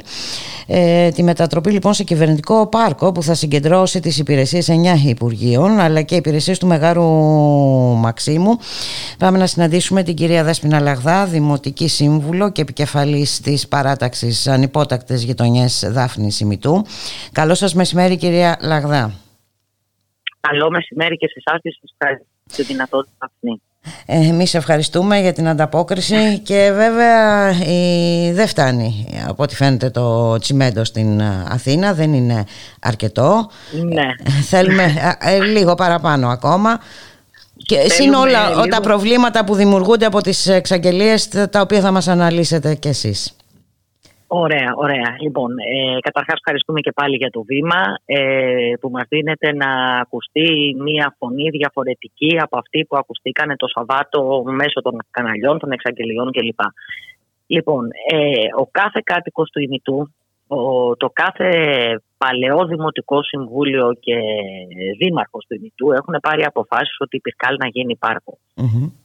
Ως εκ τούτου βρισκόμαστε αντίθετοι σε αυτό. Και θα πω και το εξής ότι το 2011 με τη σημερινή διοίκηση του Δήμου και με τον ενοποιημένο καλλικρατικό Δήμο Δάφνη Ημιτού, γιατί όπως γνωρίζετε ήταν δύο Δήμοι στο παρελθόν, λοιπόν υπάρχει απόφαση του Δημοτικού Συμβουλίου η οποία ορίζει αυτό ακριβώς.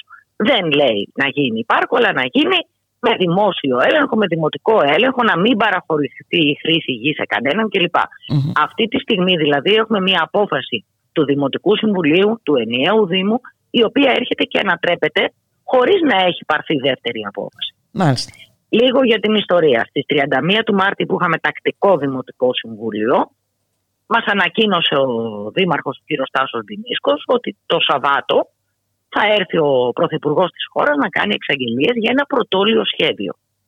Το πρωτόλιο σχέδιο δεν μπορεί να συνοδεύεται με αυτό που είδαμε όλοι, με τις μακετες με το δημόσιο όφελος, άρα δηλαδή με τον οικονομικό προϋπολογισμό, με το δημόσιο όφελος του 1 δισεκατομμυρίου ευρώ, με τη μετεγκατάσταση του εργοστασίου προς το Λαύριο χωρίς να έχουν εξασφαλιστεί και οι υποδομές του συγκεκριμένου εργοστασίου του ημιτού, το οποίο παρενθετικά λέω ότι κάνει την παραγωγή για κάλικες αυτή την περίοδο, από τα τελευταία χρόνια δηλαδή. Λοιπόν, χωρίς να έχει εξασφαλιστεί το πλαίσιο των εργαζομένων, τι θα γίνουν αυτοί οι άνθρωποι, θα φεύγουν από την Ηλιούπολη και τον ημιτό, γιατί οι περισσότεροι είναι κάτοικοι εδώ της περιοχής να πηγαίνουν στο Λαύριο. Στο Λαύριο. Μάλιστα. Ναι, να πηγαίνουν στο Λαύριο, καταλαβαίνετε ότι υπάρχουν πολλά τεχνικά θέματα γι' αυτό. Αλλά παρόλα αυτά, το ουσιαστικό είναι ότι ο χώρος της Πυρκάλ που είναι στα περίπου 160 με 170 χιλιάδες θέματα, ε, είναι το 20% του παλαιού Δήμου ημιτού ως έκταση, ε, δεν μπορεί να αντιμετωπίσει. Έτσι. Υπάρχει και ένα άλλο πρακτικό θέμα τα κτίρια μέσα στο εργοστάσιο, για όποιον έχει τιμή να τα έχει επισκεφτεί, τα οποία είναι φοβερά κτίρια, πετρόκτιστα κλπ. Τα παλιά κτίρια του 1800 τόσο, έχουν προσδώσει στην περιοχή μας, στο Δήμο μας, το χαμηλό συντελεστή δόμησης. Ε, η περιοχή του ημιτού έχει σπίτια τριόροφα. Καταλαβαίνουμε ότι αν έρθει και χτιστεί το οποιοδήποτε οικοδόμημα, εγώ δεν λέω τώρα το κυβερνητικό πάρκο που χαίρονται, λέω να χτιστεί κάτι, οτιδήποτε έρχεται και προσδίδει άλλο συντελεστή δόμηση. Γιατί ε, δεν μπορεί να διανοηθεί κανείς ότι θα γίνουν υπουργεία διόροφα και τριόροφα, έτσι. Το καταλαβαίνουμε αυτό. Άρα έχουμε θέμα με το συντελεστή δόμηση. Έχουμε θέμα με τους κατοίκους της περιοχής που ξαφνικά θα χάσουν τη, τη δυνατότητα και της περιουσίας τους, μπορώ να σας πω. Λοιπόν, αυτά είναι από τη μεριά μας που καταγγέλουμε. Αυτά είναι τα πράγματα που θέλουμε να παλέψουμε δεν αποδεχόμαστε ότι αυτό είναι ανάπτυξη. Αυτό είναι κατακρεούργηση. Αυτό είναι κατακρεούργηση της αμυντικής βιομηχανίας, την οποία θα τη χάσουμε. Δεν θα έχουμε αμυντική βιομηχανία σε αυτή τη χώρα. Θα αγοράζουμε από τους Γάλλους, από τους Ισραηλίτες και λοιπούς. Εμείς δεν έχουμε ανάγκη να κάνουμε αυτά τα λίγα που μπορούμε να κάνουμε. Πρέπει να τα παίρνουμε και αυτά απ' έξω. Ένα είναι αυτό. Ένα δεύτερο και ουσιαστικότερο είναι ότι η περιοχή η περιοχή εννοώ της Νότιας Αθήνας, της Νοτιοανατολικής Αθήνας, έχει ανάγκη από πνεύμονα πρασίνου.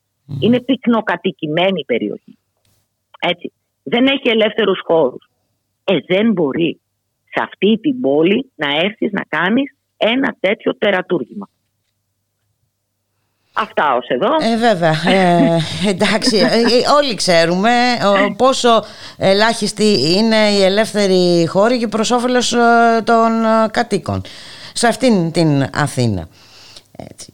Είχαμε πριν ναι, από λίγο ε... καιρό τις αποφάσεις για το ελληνικό και όσα τερατώδη ε, προβλέπονται εκεί για τους ενοξίστες και τα καζίνο και τους φράχτες που θα αποκλείουν τους κατοίκους και τα λοιπά. Ε, και τώρα έχουμε και κάτι ανάλογο ας μου επιτραπεί να πω στην ε, περιοχή. Βέβαια θα φιλοξενούνται υπουργικά κτίρια και, και βέβαια είναι... Ναι. Αυτό ακριβώς και σας ε, διακόπτω. Είναι που ήθελα να πω στο επόμενο θέμα, το δεύτερο σημείο. Ε, ο Πρωθυπουργός έλεγε προχθές, αν προσέξει κάποιος στην ομιλία του, ότι έχουμε μία πόλη, λέει, περίκλειστη μέσα στην πόλη. Μάλιστα. Έτσι Υπάρχει τείχος γύρω-γύρω από την Πρικάτη. Τι σημαίνει αυτό.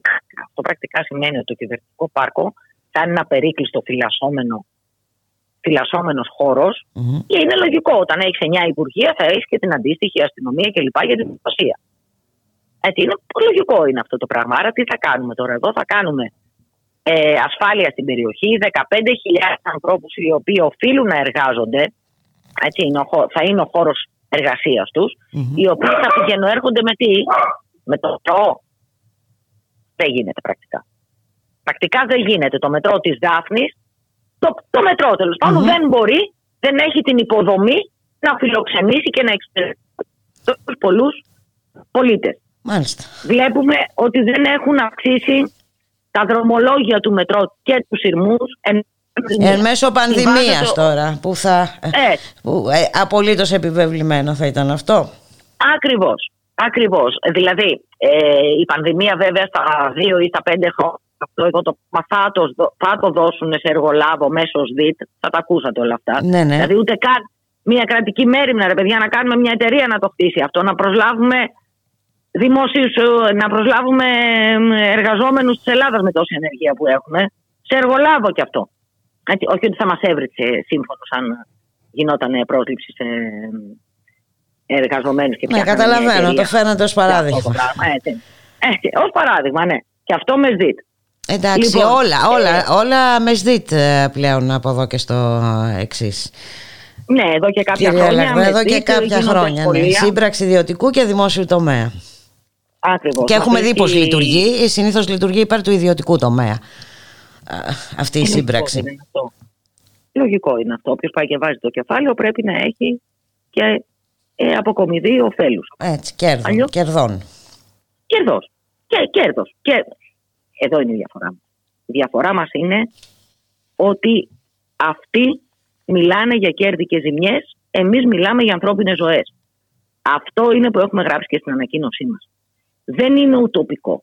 Έτσι. Δεν μπορούμε να υπερασπιστούμε το κέρδος του κάθε εργολάβου. Αλλά κυρίως δεν μπορούμε να αφήσουμε αυτή την κυβέρνηση και την όποια κυβέρνηση για τέτοιου είδους σχεδιασμούς. Όπως ακριβώς κάνανε και στο ελληνικό. Έτσι. Και πολύ σωστά το θέσατε. Θα έχουμε δηλαδή το ελληνικό από τη μια πλευρά με ό,τι συνεπάγεται αυτό το πράγμα, περιβαλλοντολογικά, οικονομικά κλπ. Και θα έχουμε από την άλλη την ε, Πυρκάλ με το κυβερνητικό πάρκο. Και εμείς οι κάτοικοι των- της νοτιοανατολικής Αθήνας δεν θα μπορούμε ούτε να πλησιάσουμε, ούτε να αναπνεύσουμε, ούτε να περπατησουμε ούτε να βολτάρουμε, ε, ούτε, ούτε, ούτε, ούτε. Αυτά τα πράγματα δεν έχουν να κάνουν με τη λογική. Πραγματικά η κοινή λογική δεν μπορεί να το αντιμετωπίσει. Και δεν μπορούμε Έτσι, να θα μου πείτε. μιλάμε για ανάπτυξη. Σε καμία περίπτωση, δεν είναι κυρία ανάπτυξη. Λαγδά. Ε, Δεν είναι ανάπτυξη, Ακριβώς, είναι η δεν είναι υποβάθμιση ανάπτυξη της ζωής των ε, κατοίκων. Καταλαβαίνουμε, αναφερθήκατε στις μετακινήσεις όσων θα εργάζονται σε αυτό το περιβόητο κυβερνητικό πάρκο. Καταλαβαίνουμε τι επιβάρυνση ε, θα έχει στο περιβάλλον και αυτή η μετακίνηση, αν υποθέσουμε ότι ε, ε, ε, μπεν- είναι πολλά τα ζητήματα ε, που δημιουργούνται. Είναι τεράστια τα ζητήματα που δημιουργούνται και γι' αυτό ξεκινάμε από το, από το Σαββάτο που κάναμε μια μικρή κινητοποίηση εκεί, κάτοικοι και δημοτικές παρατάξεις και σωματεία εργαζομένων έξω από το χώρο της Πυρκάλη, έξω από το χώρο του Δικαστασίου. Ξεκινάμε έναν αγώνα και μέσω των, ο, του Δημοτικού Συμβουλίου, της αντιπολίτευσης εννοώ. Ε, και βέβαια είναι ένα, είναι ένα θέμα κι αυτό, ο, κυρία Λαγδά, ότι έρχονται τελευταία στιγμή με ε, ευνηδιαστικά σχέδια για τα οποία ε, δεν έχουν ενημερωθεί κάτοικοι, όπως είπατε κι εσείς, ούτε καν ε, στο ε, Δημοτικό Συμβούλιο είχατε την σωστή ενημέρωση. Όχι και γι' αυτό ζητάμε τώρα η παρατάξη της αντιπολίτευσης ε, έκτακτο Δημοτικό Συμβούλιο. Κοιτάξτε, υπάρχουν διαδικαστικά θέματα. Όπως σας είπα υπάρχει απόφαση Δημοτικού Συμβουλίου Μμμ. η οποία δεν έχει ανατραπεί. Ναι. Άρα είναι σε ισχύ η απόφαση του 2011. Έτσι.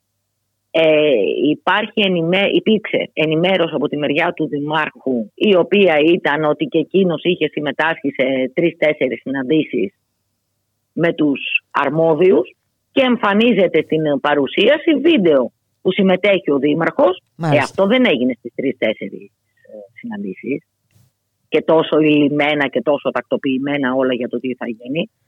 Άρα έχουμε αποξ- απαξίωση ενός δημοκρατικού θεσμού, ενός πρωτοκύτταρου Μμμ. της δημοκρατίας στην τοπική αυτοδιοίκηση που είναι το Δημοτικό Συμβούλιο και έχουμε απαξίωση των κατοίκων. Δεν δόθηκε η δυνατότητα στους κατοίκους, στους φορείς της πόλης, στην Ένωση Γονέων, στα σωματεία των εργαζομένων, στα σωματεία των εμ, επαγγελματοβιοτεχνών, ε, στα, στα σχολιά, σε όλο το χώρο τέλος πάντων, να πει την άποψή του. Να πάνε κάτοικοι μεμονωμένοι και να πούνε ρε παιδί μου, εμείς διαφωνούμε ή συμφωνούμε, αλλά εξήγησέ μας για να συμφωνήσουμε με αυτό, Μμμ. εξήγησέ μας τι είναι. Μμμ.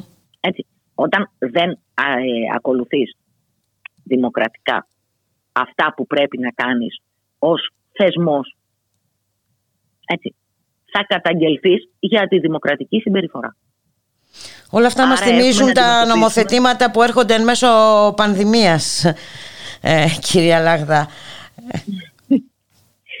Ε, ναι, και δεν θα τα συνηθίσουμε αυτά. Ε, ναι. Δηλαδή, έχουμε νόμο για την παιδεία, έχουμε νόμο για τις διαδηλώσεις, έχουμε νόμο για την καταστολή, έχουμε, έχουμε, έχουμε. έχουμε. Ε, πάρα, πάρα, Έτσι, πάρα έρχεται- πολλά.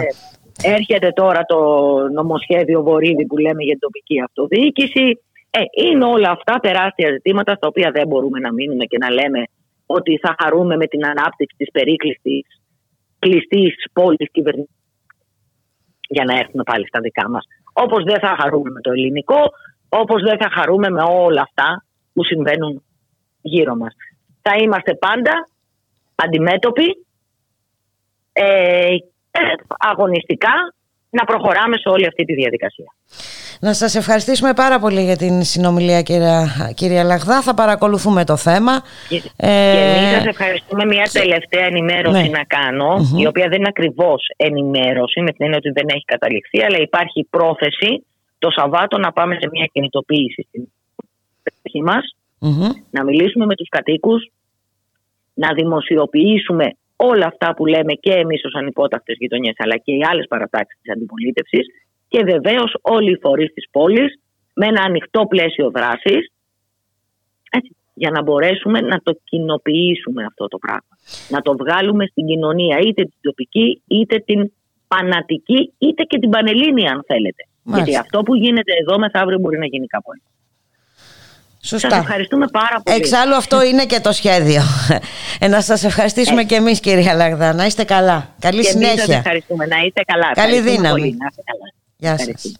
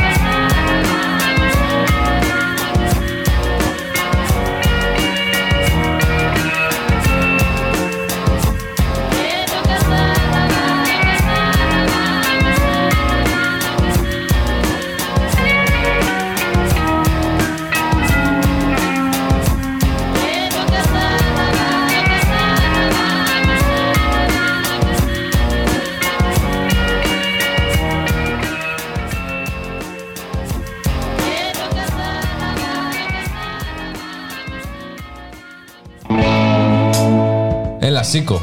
Να πάμε πού; Έχουμε εκπομπή. Τι εκπομπή, μωρέ, αφού έχει απαγόρευση. Ακριβώς γι' αυτό. Εμείς τα λέμε μετά την απαγόρευση. Μετά την απαγόρευση. Κάθε Τρίτη και Παρασκευή, 10 με 12 το βράδυ, με το Θοδωρή Βαρβαρέσο και το Χρήστο Θανόπουλο. Γιατί οι νέοι έχουμε φωνή. If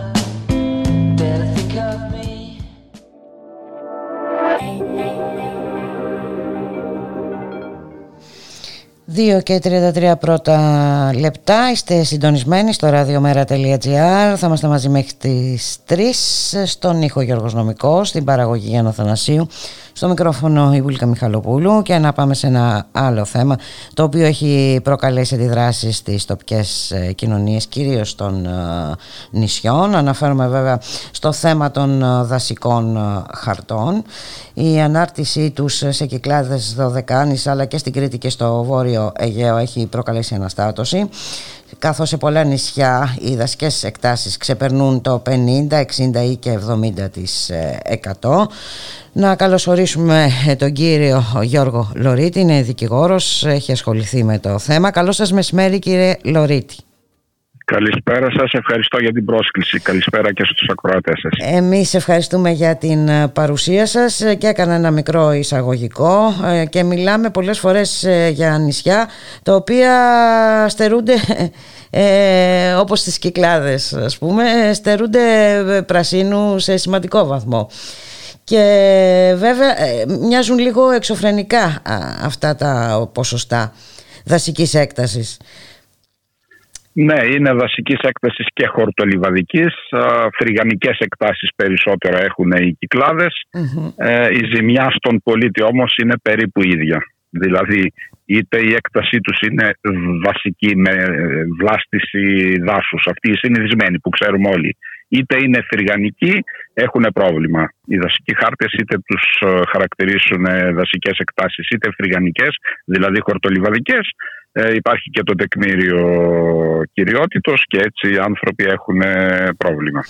Ε, ε πού, παρότι θεωρητικά, ναι. με συγχωρείτε, υπάρχει η εξαίρεση από το τεκμήριο κυριότητος, αλλά στην πράξη όμως πολλές φορές έχουν πρόβλημα.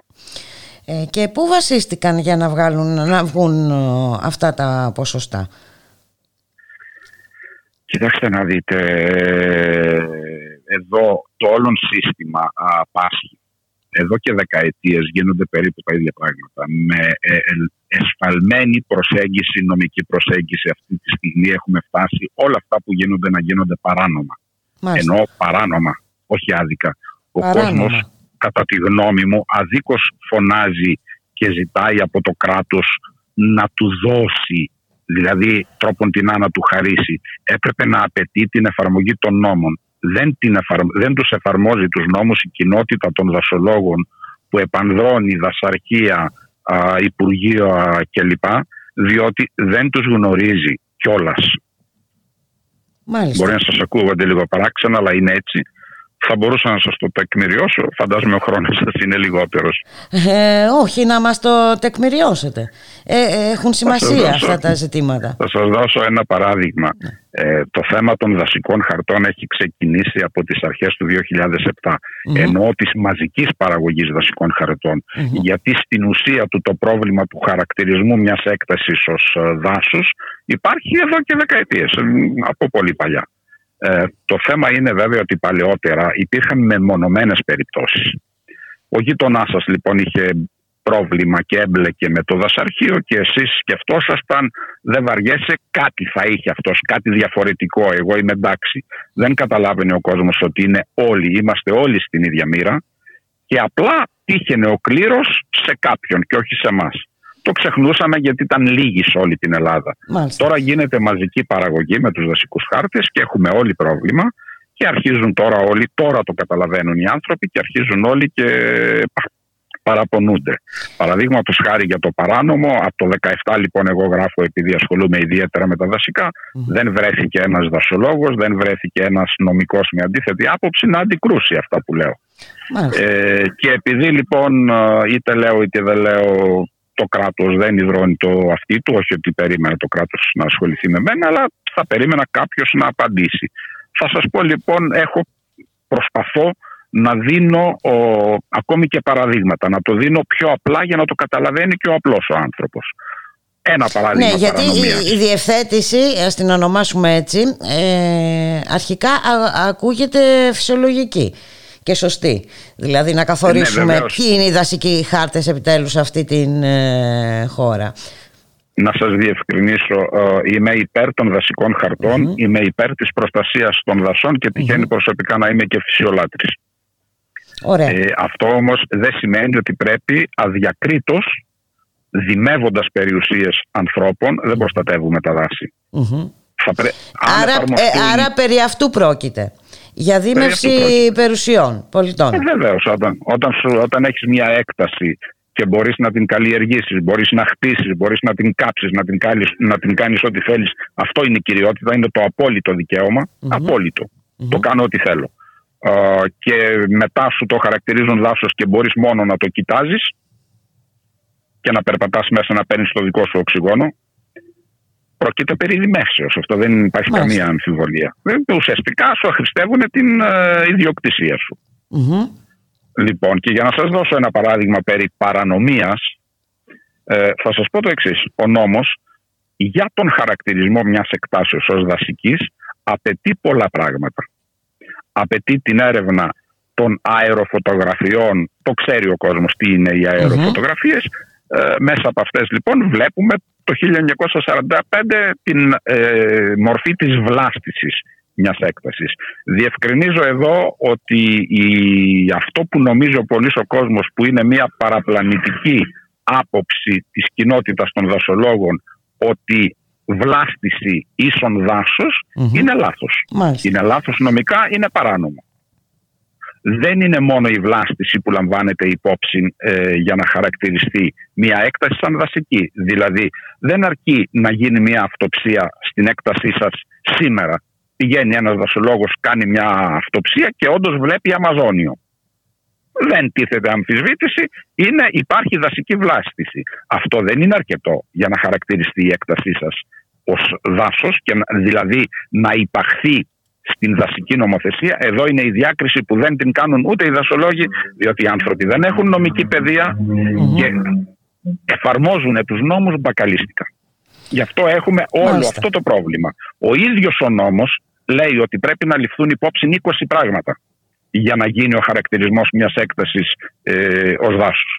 Μπορεί να είναι 15, μπορεί να είναι 25, έτσι το 20 είναι στο Ναι, περίπου, αλλά ενδεικτικό. πολλά όμως, Εντάξει. πάνω, πάνω Ναι. από πάρα πολλά. Ε, οι δασολόγοι λοιπόν που κάνουν τους ε, χάρτες, δεν έχει σημασία αν είναι ιδιώτες, αν είναι εταιριών που παίρνουν με εργολαβίες όλη αυτή τη διαδικασία και αυτοί που υπογράφουν, δηλαδή οι διευθύνσεις δασών και οι αποκεντρωμένες ε, συντονιστές αποκεντρωμένων διοικήσεων, έχουν μία α, λάθος αντίληψη η ο- την οποία μέσα από τις δεκαετίες την έχουν επιβάλει ως κρατούσα αντίληψη. Αυτή περνάει και στους νομικούς που ασχολούνται με αυτά και στους νομικούς είτε είναι ιδιώτες δικηγόροι είτε είναι ε, όργανα του κράτους νομικό συμβούλιο του κράτους Μάλιστα. ή ακόμη άνθρωποι που γνωρίζουν πάμε λοιπόν σε μια καραμπινάτη παρανομία και θα σας πω το εξής. Οι δασολόγοι, μάλλον οι κατασκευαστές, αυτοί που φτιάχνουν και αυτοί που υπογράφουν τους δασικούς χάρτες, λαμβάνουν υπόψη τους μόνο δύο στοιχεία από τα 15, Μάλιστα. τα 20. Οπότε ε, ε, καταλαβαίνουμε ότι το χαρακτηρίσατε κι εσείς, μιλήσατε για καραμπινάτη παρανομία. Ακριβώς.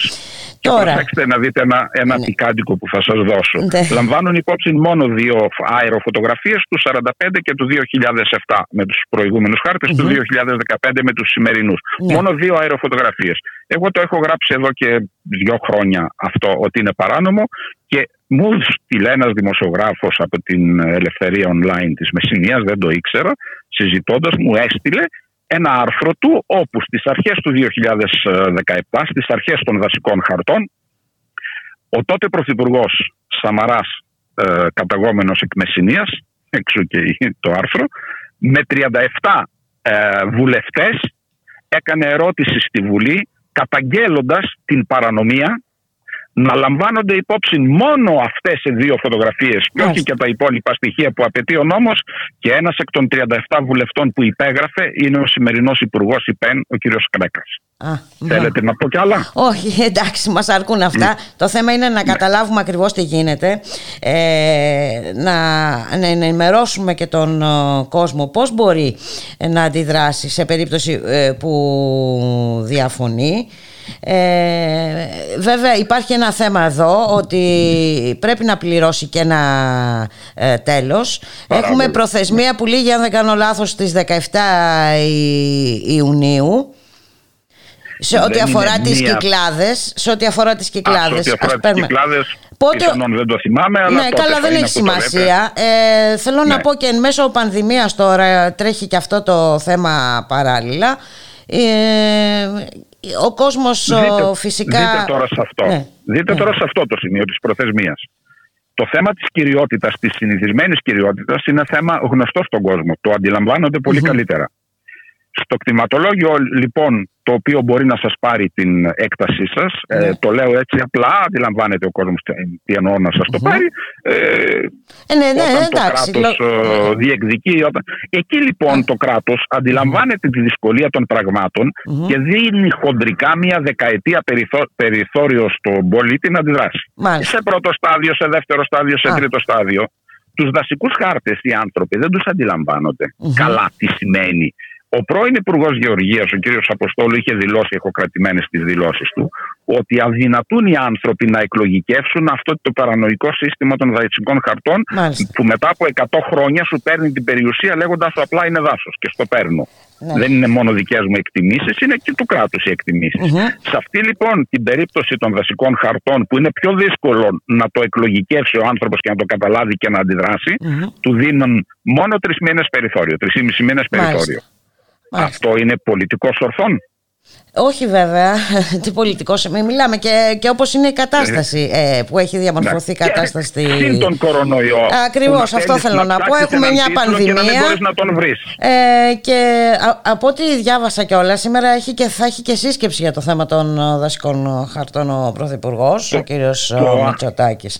Ε, και, ε, γιατί υπάρχουν και αντιδράσεις. καλά η Είχαμε, Κρήτη. είχαμε και ναι, ναι, αντιδράσεις στην ε, Κρήτη, είχαμε κοινο, ε, κινητοποίηση, αν δεν κάνω λάθος, στις 12 το μεσημέρι, όπου τονίζουν ότι πίσω από την αρπαγή της γης ε, από το κράτος, όπως το σημειώνουν με τους δασικούς χάρτες, κρύβεται το σχέδιο λαιλασίας στον τόπο μας από τους κάθε λογής επενδυτές. Υπάρχουν ε, πληροφορίες, κύριε, κύριε Λωρίτη, για το τι θα κάνουν τελικά με αυτές τις εκτάσεις; Μήπως θέλουν να τις πάρουν για να φυτρώσουν και εκεί ανεμογεννήτριες όπως έχουμε δει να φυτρώνουν παντού σε όλη την Ελλάδα; Ε, υπάρχει αυτή η δυσκολία α, στο να κρατήσουν οι πολίτες τις εκτάσεις τους, δηλαδή οι δασικοί χάρτες με αδικίες και με παρανομίες ε, αφαιρούν, ε, δημεύουν ουσιαστικά περιουσίες. Από την άλλη πλευρά είναι αλήθεια ότι πιο εύκολα ε, μπορούν κάποιες επιχειρήσεις όπως οι ανεμογεννήτριες ή τα φωτοβολταϊκά που τώρα α, αρχίζουν και θεριεύουν. Δεν μπορώ να πω ότι υπάρχει σχέδιο, δεν το ξέρω, δηλαδή δεν είναι το αντικείμενό μου αυτό για να πω ότι υπάρχει σχέδιο. Ε, Είναι περισσότερο πολιτικό θέμα. Ναι, ναι, βέβαια. ωστόσο, η εγώ, κατάσταση εγώ λέω είναι ότι αυτή. ε, μπορεί κάποιος να το σκεφτεί και αυτό. Ε, τη στιγμή όταν Βέβαια, θέλουν να σου βέβαια, πάρουν είναι την εύλογο. περιουσία σου να, να τη δημεύσουν, αυτό σημαίνει ότι μπορεί μετά να τη χρησιμοποιήσουν κατά πώς επιδιώκουν και θέλουν. Όταν το κράτος θα πάρει τεράστιες Ναι. εκτάσεις θα έχει και περιθώριο να τις κάνει και ό,τι θέλει. Μάλιστα. Η συμβουλή σας ε, ποια είναι τώρα σε όλους αυτούς τους ε, ανθρώπους που βλέπουν τις περιουσίες τους να κινδυνεύουν; Τι- τηλεγραφικά θα πω το εξής. Αν ε, μας επιτεθούν τα τουρκικά αεροπλάνα, μας κηρύξουν πόλεμο και είναι στον αέρα για να μας βομβαρδίσουν, δεν θα πάρουμε τηλέφωνο τον Ερντογάν για να τον ρωτήσουμε πώς θα αμυνθούμε. Ε, Είναι λογικό. Όταν έρχεται το δασαρχείο και σου παίρνει την περιουσία με άδικους και παράνομους δασικούς χάρτες, μη ρωτάς δασολόγους. Μάλιστα. Μη ρωτάς το δασαρχείο, μη ρωτάς αυτόν που σου το παίρνει. Άνοιξε τα μάτια σου, διάβασε, απευθύνσου σε άλλους ανθρώπους. Αν μπουν στο ίντερνετ, αν διαβάσουν, θα βρουν άκρη και να απευθυνθούν σε άλλους ανθρώπους που ξέρουν να υπερασπίζονται την περιουσία τους. Και όχι μόνο να τους την παίρνουν. Α δουν λοιπόν, ας μπουν, μην αφήσουν τους βασικούς χάρτες, μην τους ε, αγνοήσουν, να μπουν να δουν την έκτασή τους.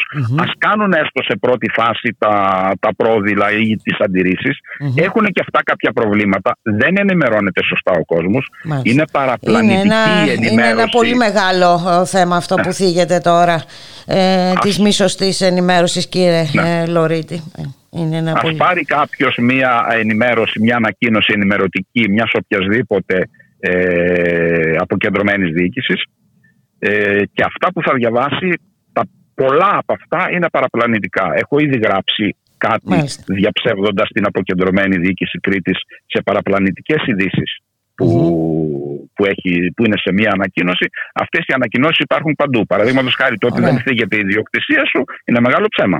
Μάλιστα. Είναι, είναι η μισή αλήθεια που μπορεί να είναι μεγαλύτερο ψέμα από την ολόκληρη αλήθεια. Α, και Από όπως ό,τι και βλέπουμε διάφορα όμως άλλα, από την ε, Κρήτη ο κόσμος έχει αρχίσει και κινητοποιείται για αυτό το Ο κόσμος εκεί θέμα. έχει αρχίσει. και- Ναι, και ευτυχώς που κινητοποιείται, αλλά προσέξτε να δείτε. Εγώ έχω αρχίσει να λέω ότι η Κρήτη αυτοκτονεί. Μια που ξεσηκώθηκε και μια που ξεπουλάει τον αγώνα της. Γιατί, Γιατί έχουν αποδεχθεί την παραπλανητική κρατούσα άποψη της κοινότητας των δοσολόγων και έχουν λάθος αιτήματα. Μάλιστα. Έχουν αιτήματα με τα οποία καταστρέφονται. Ε, τώρα αυτό είναι ένα μεγάλο ζήτημα, δεν μπορούμε να το θίξουμε ε, και, ε, Φαντάζομαι. και αυτό. Μας πιέζει και ο χρόνος. Ε, Να σας ευχαριστήσουμε πάρα πολύ για την ε, συνομιλία κύριε Λωρίτη και βέβαια όπως Και- είπατε και, και- εσείς το καλύτερο είναι να ενημερωθούν σωστά για να μπορούν να, να κάνουν και τις ανάλογες ε, κινήσεις. Ε, να πούμε μην πάντως αγνοήσουν ότι την και περίπτωση. το ΜΕΡΕ25 έχει καταθέσει μέσω της κυρίας Αδαμοπούλου ε, ε, επίκαιρη ερώτηση. Ε, να δούμε τι θα προκύψει και από τη σύσκεψη σήμερα με τον Πρωθυπουργό. Σας ευχαριστούμε πολύ. Να είστε καλά. Και εγώ σας ευχαριστώ πάρα πολύ. Να είστε καλά κι εσείς. Γεια σας.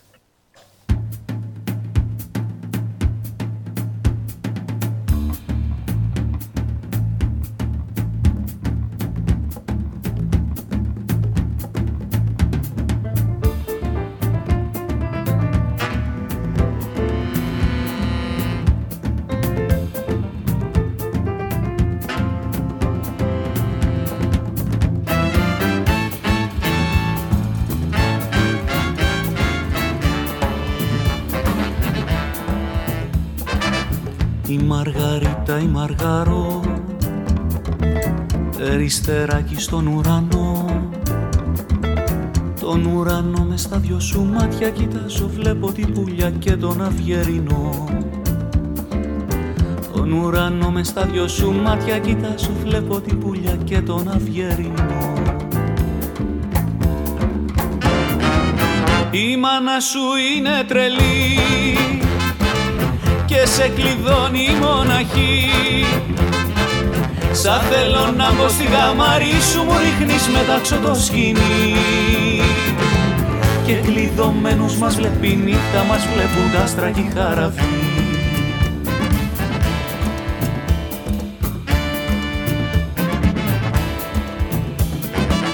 Η Μαργαρίτα η Μαργαρό Παρκούλα στο σαρονικό Σαρονίκε μου τα κυματάκια σου. Δώσ' μου, δώσ' μου τα γέρι, δώσ' μου το πελαγό. Σαρονίκε μου τα κυματάκια σου. Δώσ' μου, δώσ' μου τα γέρι, δώσ' μου το πελαγό. Η μάνα σου είναι τρελή και σε κλειδώνει η μοναχή.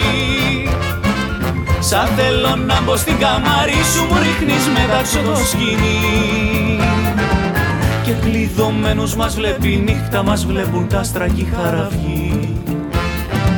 Και κλειδωμένους μας βλέπει η νύχτα μας βλέπουν τα άστρα και η χαραυγή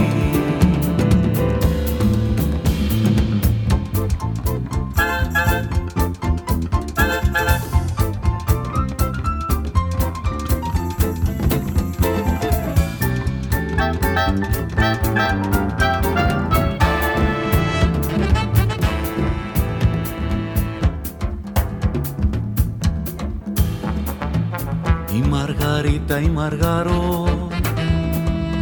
Δέντρακι στο βοτανικό. Πάρε το τραμόλι της πως πέφτει η νύχτα Πέφτουν οι ώρες, πέφτω λιποθύμω Πάρε το τραμ μόλις δεις πως πέφτει η νύχτα Πέφτουν οι ώρες, πέφτω λιποθυμώ Η μάνα σου είναι τρελή Και σε κλειδώνει μοναχή Σαν θέλω να μπω στην καμαρί σου Μου ρίχνεις μετάξω το σκηνή Και κλειδωμένους μας βλέπει η νύχτα Μας βλέπουν τα άστρα και τα καραβιοί Και κλειδωμένους μας βλέπει η νύχτα Μας βλέπουν τα άστρα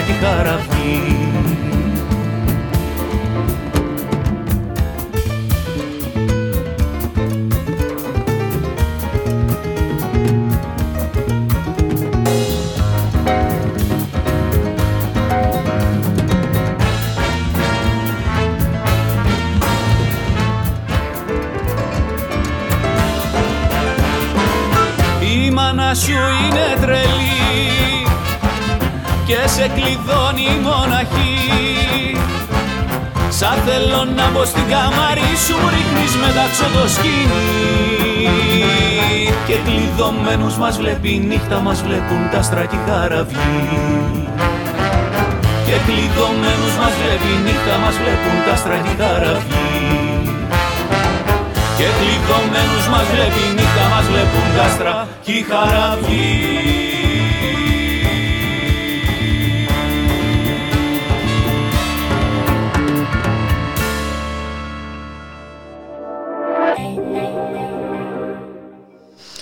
Επιδημία Φουρθιώτη στην κοινωνική ε, και πολιτική ζωή ε, του τόπου. Ε, ο Φουρθιώτης εξέθεσε και το Μαξίμου. Η κυβέρνηση βέβαια δεν έχει δώσει απαντήσεις για την ε, απόπειρα εξαπάτησης του Υπουργείου Εργασίας στην οποία αναφέρθηκε ο Γιάννης ε, Βρούτζης. Ο επίδοξος παρουσιαστής προσπάθησε να αποσπάσει δημόσιο χρήμα μέσω της συμμετοχής του στο μηχανισμό συνεργασία του Υπουργείου Εργασίας. Ε, βέβαια σήμερα ο κύριος Βρούτης προχώρησε σε διευκρινήσεις ε, ε, αποφεύγοντας αναφορές στα όσα σοκαριστικά δήλωσε στο ντοκουμέντο για την εισβολή του Μένιου Φουρθιώτη με μπράβο στο γραφείο του ε, και κάνει ε, λόγο με παρερμη, για, για παρερμηνίες από τις δηλώσεις του και σχολιάζοντας μόνο την υπόθεση των ύποπτων και αδικαιολόγητα υψηλών δηλώσεων μισθών στο πρόγραμμα συνεργασία του Υπουργείου Εργασίας. Το πρόσωπο αυτό έχει απασχολήσει και ε, την ΕΣΥΕΑ όπως αποκαλύφθηκε είχε πλαστεί ταυτότητα. Ε, πάμε όμως να καλωσορίσουμε την συνάδελφο Ματίνα Παπαχριστούδη, είναι δημοσιογράφος μέλος του Διοικητικού Συμβουλίου της Ένωσης Συντακτών. Ε, καλό μεσημέρι Ματίνα. Καλό μεσημέρι Μπουλικά και στους ακροατές. Ζούμε... δηλαδή απίστευτα πράγματα ζούμε. Ε, νομίζω ότι έχουμε περάσει στην επόμενη φάση για το πώς θα αλλιανθεί το θέμα, πώς θα έρθει στο πλαίσιο του συστήματος, πώς θα ενταχθεί και ναι, ναι, δεν το έχετε αυτή και οι δηλώσεις Βρούτσης, τι οποίες αναφερθήκατε, και η σιωπή του Μαξίμου, ή μάλλον η απάντηση της κυβερνητικούς ε, προσώπου ότι δεν πρόκειται για συνέντευξη, αλλά για απάντηση σε μια ερώτηση. Μάλιστα. Ε, Γενικώς και στον χώρο το δικό μας, στον κλάδο μας, ε, βλέπω, διαπιστώνω μάλλον ότι άρχισαν οι διεργασίες ε, από κάθε πλευρά για το πώς θα το χρησιμοποιήσει, πώς θα το λιάνει, πώς θα το εντάξει ή πώς θα το χρησιμοποιήσει σε μια επόμενη φάση. Αυτό που θέλω να πω είναι ότι μόνο ο Φουρτιώτης παραμένει σταθερός σε αυτήν την τακτική του. Συνεχίζει να εκβιάζει. Δηλαδή είναι... Ε, από, είναι, είναι καθαρό νομίζω από την προσπάθεια αλίανσης έτσι, ε, όλων δηλαδή, αυτών ο και βέβαια δεν... έχει βάλει mm-hmm. το βάθρο ο ίδιος έχει βάλει πλέον σε αυτή την α, εκπομπή, σε αυτό το περιβόητο κανάλι, θα ανοίξω μια παρένθεση μετά για να πω για το κανάλι αυτό, ε, έχει βάλει στο στόχαστρο τώρα τον α, Χρυσοχοίδη που το απέσυρε την α, αστυνομική, αστυνομική προστασία. Υπάρχει μια ανοιχτή επιστολή στην αστυνομική προστασία, ναι. Ε, έχει υπάρχει μια επιστολή ανοιχτή της Διευθύντριας της Εφημερίδα Αποκαλυπτικά συναδέλφου Νανά Παλετάκη, η οποία αν είναι δυνατόν λέγεται και δημοσιογράφος και γράφει περήφανη κιόλας ότι ήταν σε συνεννόηση με το Υπουργείο Προστασίας, είχε καλεσμένους, προσέφερε χώρο, δεχόταν τις προτροπές του και τις παρακλήσεις του ε, να μην βγάζουν ε, αντιπάλους. Στο παιδό και ταυτόχρονα κλέβει υλικό, κλέβει, κλέβει υλικό από την ΕΡ3 υπάρχει καταγγελία του συναδέλφου Στέλιου Νικητόπουλου και στο Δουσού της ΕΣΥΑ, από το Omnia TV, από το The Press Project, για να τα χρησιμοποιήσει ως υλικό τον εκβιασμό που κάνει απέναντι στο Υπουργείο Προστασίας του Πολίτη. Μιλάμε για χειροστάσιο, μιλάμε. Ε, είναι να σου. Είναι, χάνεις τα λόγια. Ναι, δηλαδή πώς να το περιγράψεις τώρα όλο αυτό το σκηνικό χωρίς να ξεφύγεις από το... Ε, τέλος πάντων. Από την αστική ευγένεια. Ακριβώς, ναι. Ε, δεν είναι εύκολο. Νομίζω ότι είναι... Ναι, ε, που και που, που και που ε, σε διάφορες περιόδους αποκαλύπτονται, γίνονται τέτοιες αποκαλύψεις για το ρόλο συγκεκριμένων παραγόντων ε, στην πολιτική ζωή του τόπου. Ο χώρος των μέσων μαζικής ενημέρωσης, των media συνολικά, εδώ και δεκάδες χρόνια έχει να επιδείξει τέτοια παραδείγματα. Δεν είναι η πρώτη φορά. Αυτό που συμβαίνει ίσως και είναι λυπηρό είναι ότι δεν υπάρχει ε, στεναρή αντίσταση από πλειονότητα των μέσων μαζικής ενημέρωσης και ότι αυτή η αντίσταση και η άσκηση δημοσιογραφίας έχει περάσει αποκλειστικά πλέον σε ελάχιστες εφημερίδες και σε αρκετούς δημοσιογράφους που δημοσιογραφούν και κάνουν έρευνες είτε σε μικρά ανεξάρτητα μέσα είτε στα κοινωνικά δίκτυα. Αυτό είναι το λυπηρό. Είναι λυπηρό. Δεν ξέρω αν θέλετε να ρωτήσετε ειδικότερα για τον Στέλιο Φουρτιώτη και την υπόθεση της ΕΣΥΑ. Αυτό τα προηγούμενα ήταν. Α, και να τελειωσω αν μου δίνετε λίγο χρόνο. Ναι, βέβαια. Για το κανάλι, γιατί θα πρέπει να υποθεί και αυτό. Ε, γιατί όλα κολλάνε στο πώς λειτουργεί το σύστημα. Το κανάλι Ε, στο οποίο βγαίνει ο Φουρτιώτη, έχει τρεις εκπομπές καθ' όλη τη διάρκεια της εβδομάδας και ένα δελτίο ειδήσεων. Είναι γεμάτο τηλεμάρκετινγκ είναι ένα κανάλι το οποίο έχει αλλάξει 7 φορές επωνυμία. Το 2014 του έχει ανακληθεί η προσωρινή άδεια βεβαίωση λειτουργίας και όμως συνεχίζει να υπάρχει και να βγαίνουν άτομα σε αυτά που λέγονται, δηλώνουν δημοσιογράφοι για να συνεχίζουν αυτή τη δουλειά που κάνουν να μην την ξαναχαρακτηρίσω. Και... Ήθελα να κάνω και ένα σχόλιο για το τηλεοπτικό σταθμό. Ε, καλά έκανες, ε, πρέπει να τα ξέρουμε όλα. όλα πρέπει να, είναι, να γίνονται γνωστά Ματίνα γιατί καταλαβαίνουμε, άμα το πάρουμε από όλες τις πλευρές έτσι, ε, βγάζουμε και ένα συμπέρασμα. Ε, με την ΕΣΥΑ τι γίνεται τώρα και με την πλαστή ταυτότητα του εν λόγω; Καταρχήν να σας πω ότι τελείωσε, τελείωσε η απεργία πείνας στη συναδέλφου μας Μαρίνα Βίχου σήμερα και γίνεται μια συγκέντρωση απ' έξω στις 5 η ώρα το απόγευμα. Η ίδια την έχει με μια επιτροπή αγώνα δημοσιογράφων που έχει συσταθεί και μας καλεί όλους μας ακριβώς για την ελεύθερη ενημέρωση. Θα μου πεις τι σχέση έχει αυτό με την πλαστή ταυτότητα. Έχει και παραέχει. Γιατί το θέμα της πλαστής ταυτότητας, κατά τη δική μου γνώμη, που εγώ εκπροσωπώ την πρωτοβουλία για την ανατροπή mm-hmm. ως συνδικαλιστικό σχήμα στο ΔΣΕΑ, έχει άμεση σχέση με την κατάδια και την απαξίωση του ίδιου του συνδικαλισμού, του γραφειοκρατικού ε, μέσω και της Ένωσης Συντακτών, που έχουν μετατρέψει τα πάλι ποτέ σωματεία μας σε τύπου, ούτε καν καθαρά, τύπου επαγγελματήρια, επαγγελματί, ε, επαγγελματήρια τέλος πάντων, σαν επαγγελματήριο, ε, επαγγελματικό, ε, που παρεμβαίνει υπέρ των εργοδοτών στι περισσότερες φορές, κατευνάζει τις διαθέσεις τι ανησυχίε, τους προβληματισμούς των δημοσιογράφων και διαχειρίζεται το θέμα της ενημέρωσης σύμφωνα με διάφορα πολιτικά και κομματικά, και κομματικά συμφέροντα που έχουν τα συγκεκριμένα πρόσωπα. Δυστυχώς αυτή είναι η κατάσταση. Μάλιστα. Έτσι λοιπόν στην υπόθεση της ταυτότητας δεν έγινε καμία ψηφοφορία για να προκύψει κάποια ομόφωνη απόφαση, όπως δημοσιεύτηκε στην εφημερίδα ντοκουμέντο, αλλά έγινε μια απλή ενημέρωση των μελών του Δουσού ότι ο Μένιος Φουρτιώτης κυκλοφορεί με πλαστή ταυτότητα. Και ανατέθηκε στην νομική υπηρεσία να διερευνήσει περισσότερο το θέμα. Μάλιστα. Έκτοτε σιωπή. Μηδέν καμία απολύτως ενημέρωση. Για το θέμα θα ασχοληθεί το Διοικητικό Συμβούλιο της ΕΣΥΑ αύριο πλέον. Αφού έγιναν όλες οι αποκαλύψεις και όπως έχουν γίνει. Μάλιστα. Ε, και βέβαια μπορεί να μοιάζει άσχετο Ματίνα, αλλά δεν είναι.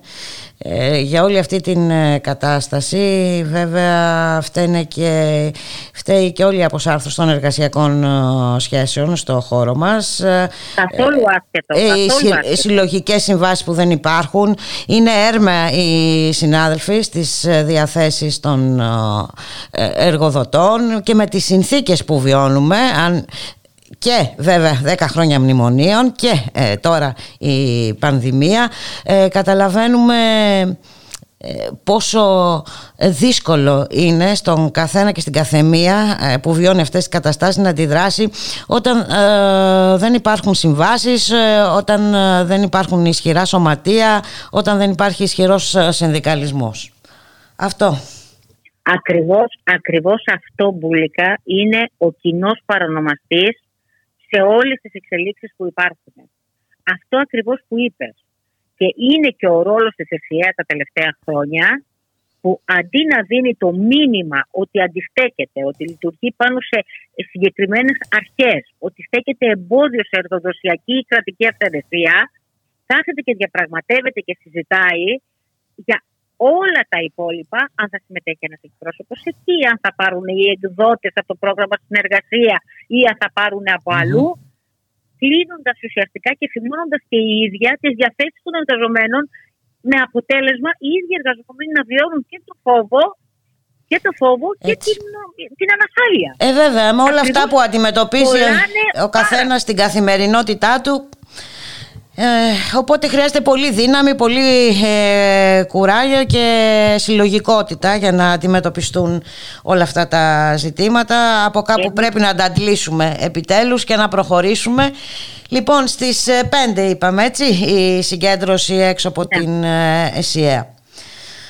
Όσοι ναι, μας ακούνε και μπορούν, καλό είναι να έρθουν και κυρίως βέβαια οι συνάδελφοι. Να σε ευχαριστήσουμε πάρα πολύ Ματίνα. Και εγώ σας ευχαριστώ. Καλό μεσημέρι. Καλό μεσημέρι. Γεια χαρά. Και ήρθε η ώρα να σας αποχαιρετήσουμε το στίγμα της μέρας μία με τρεις πλέον καθημερινά στον ήχο Γιώργος Νομικός στην παραγωγή Γιάννα Θανασίου στο μικρόφωνο Εμπούλικα Μιχαλοπούλου να σας ευχηθούμε να έχετε ένα καλό απόγευμα καλώς έχονταν των πραγμάτων θα τα ξαναπούμε αύριο στη μία το μεσημέρι να είστε όλες και όλοι καλά Γεια χαρά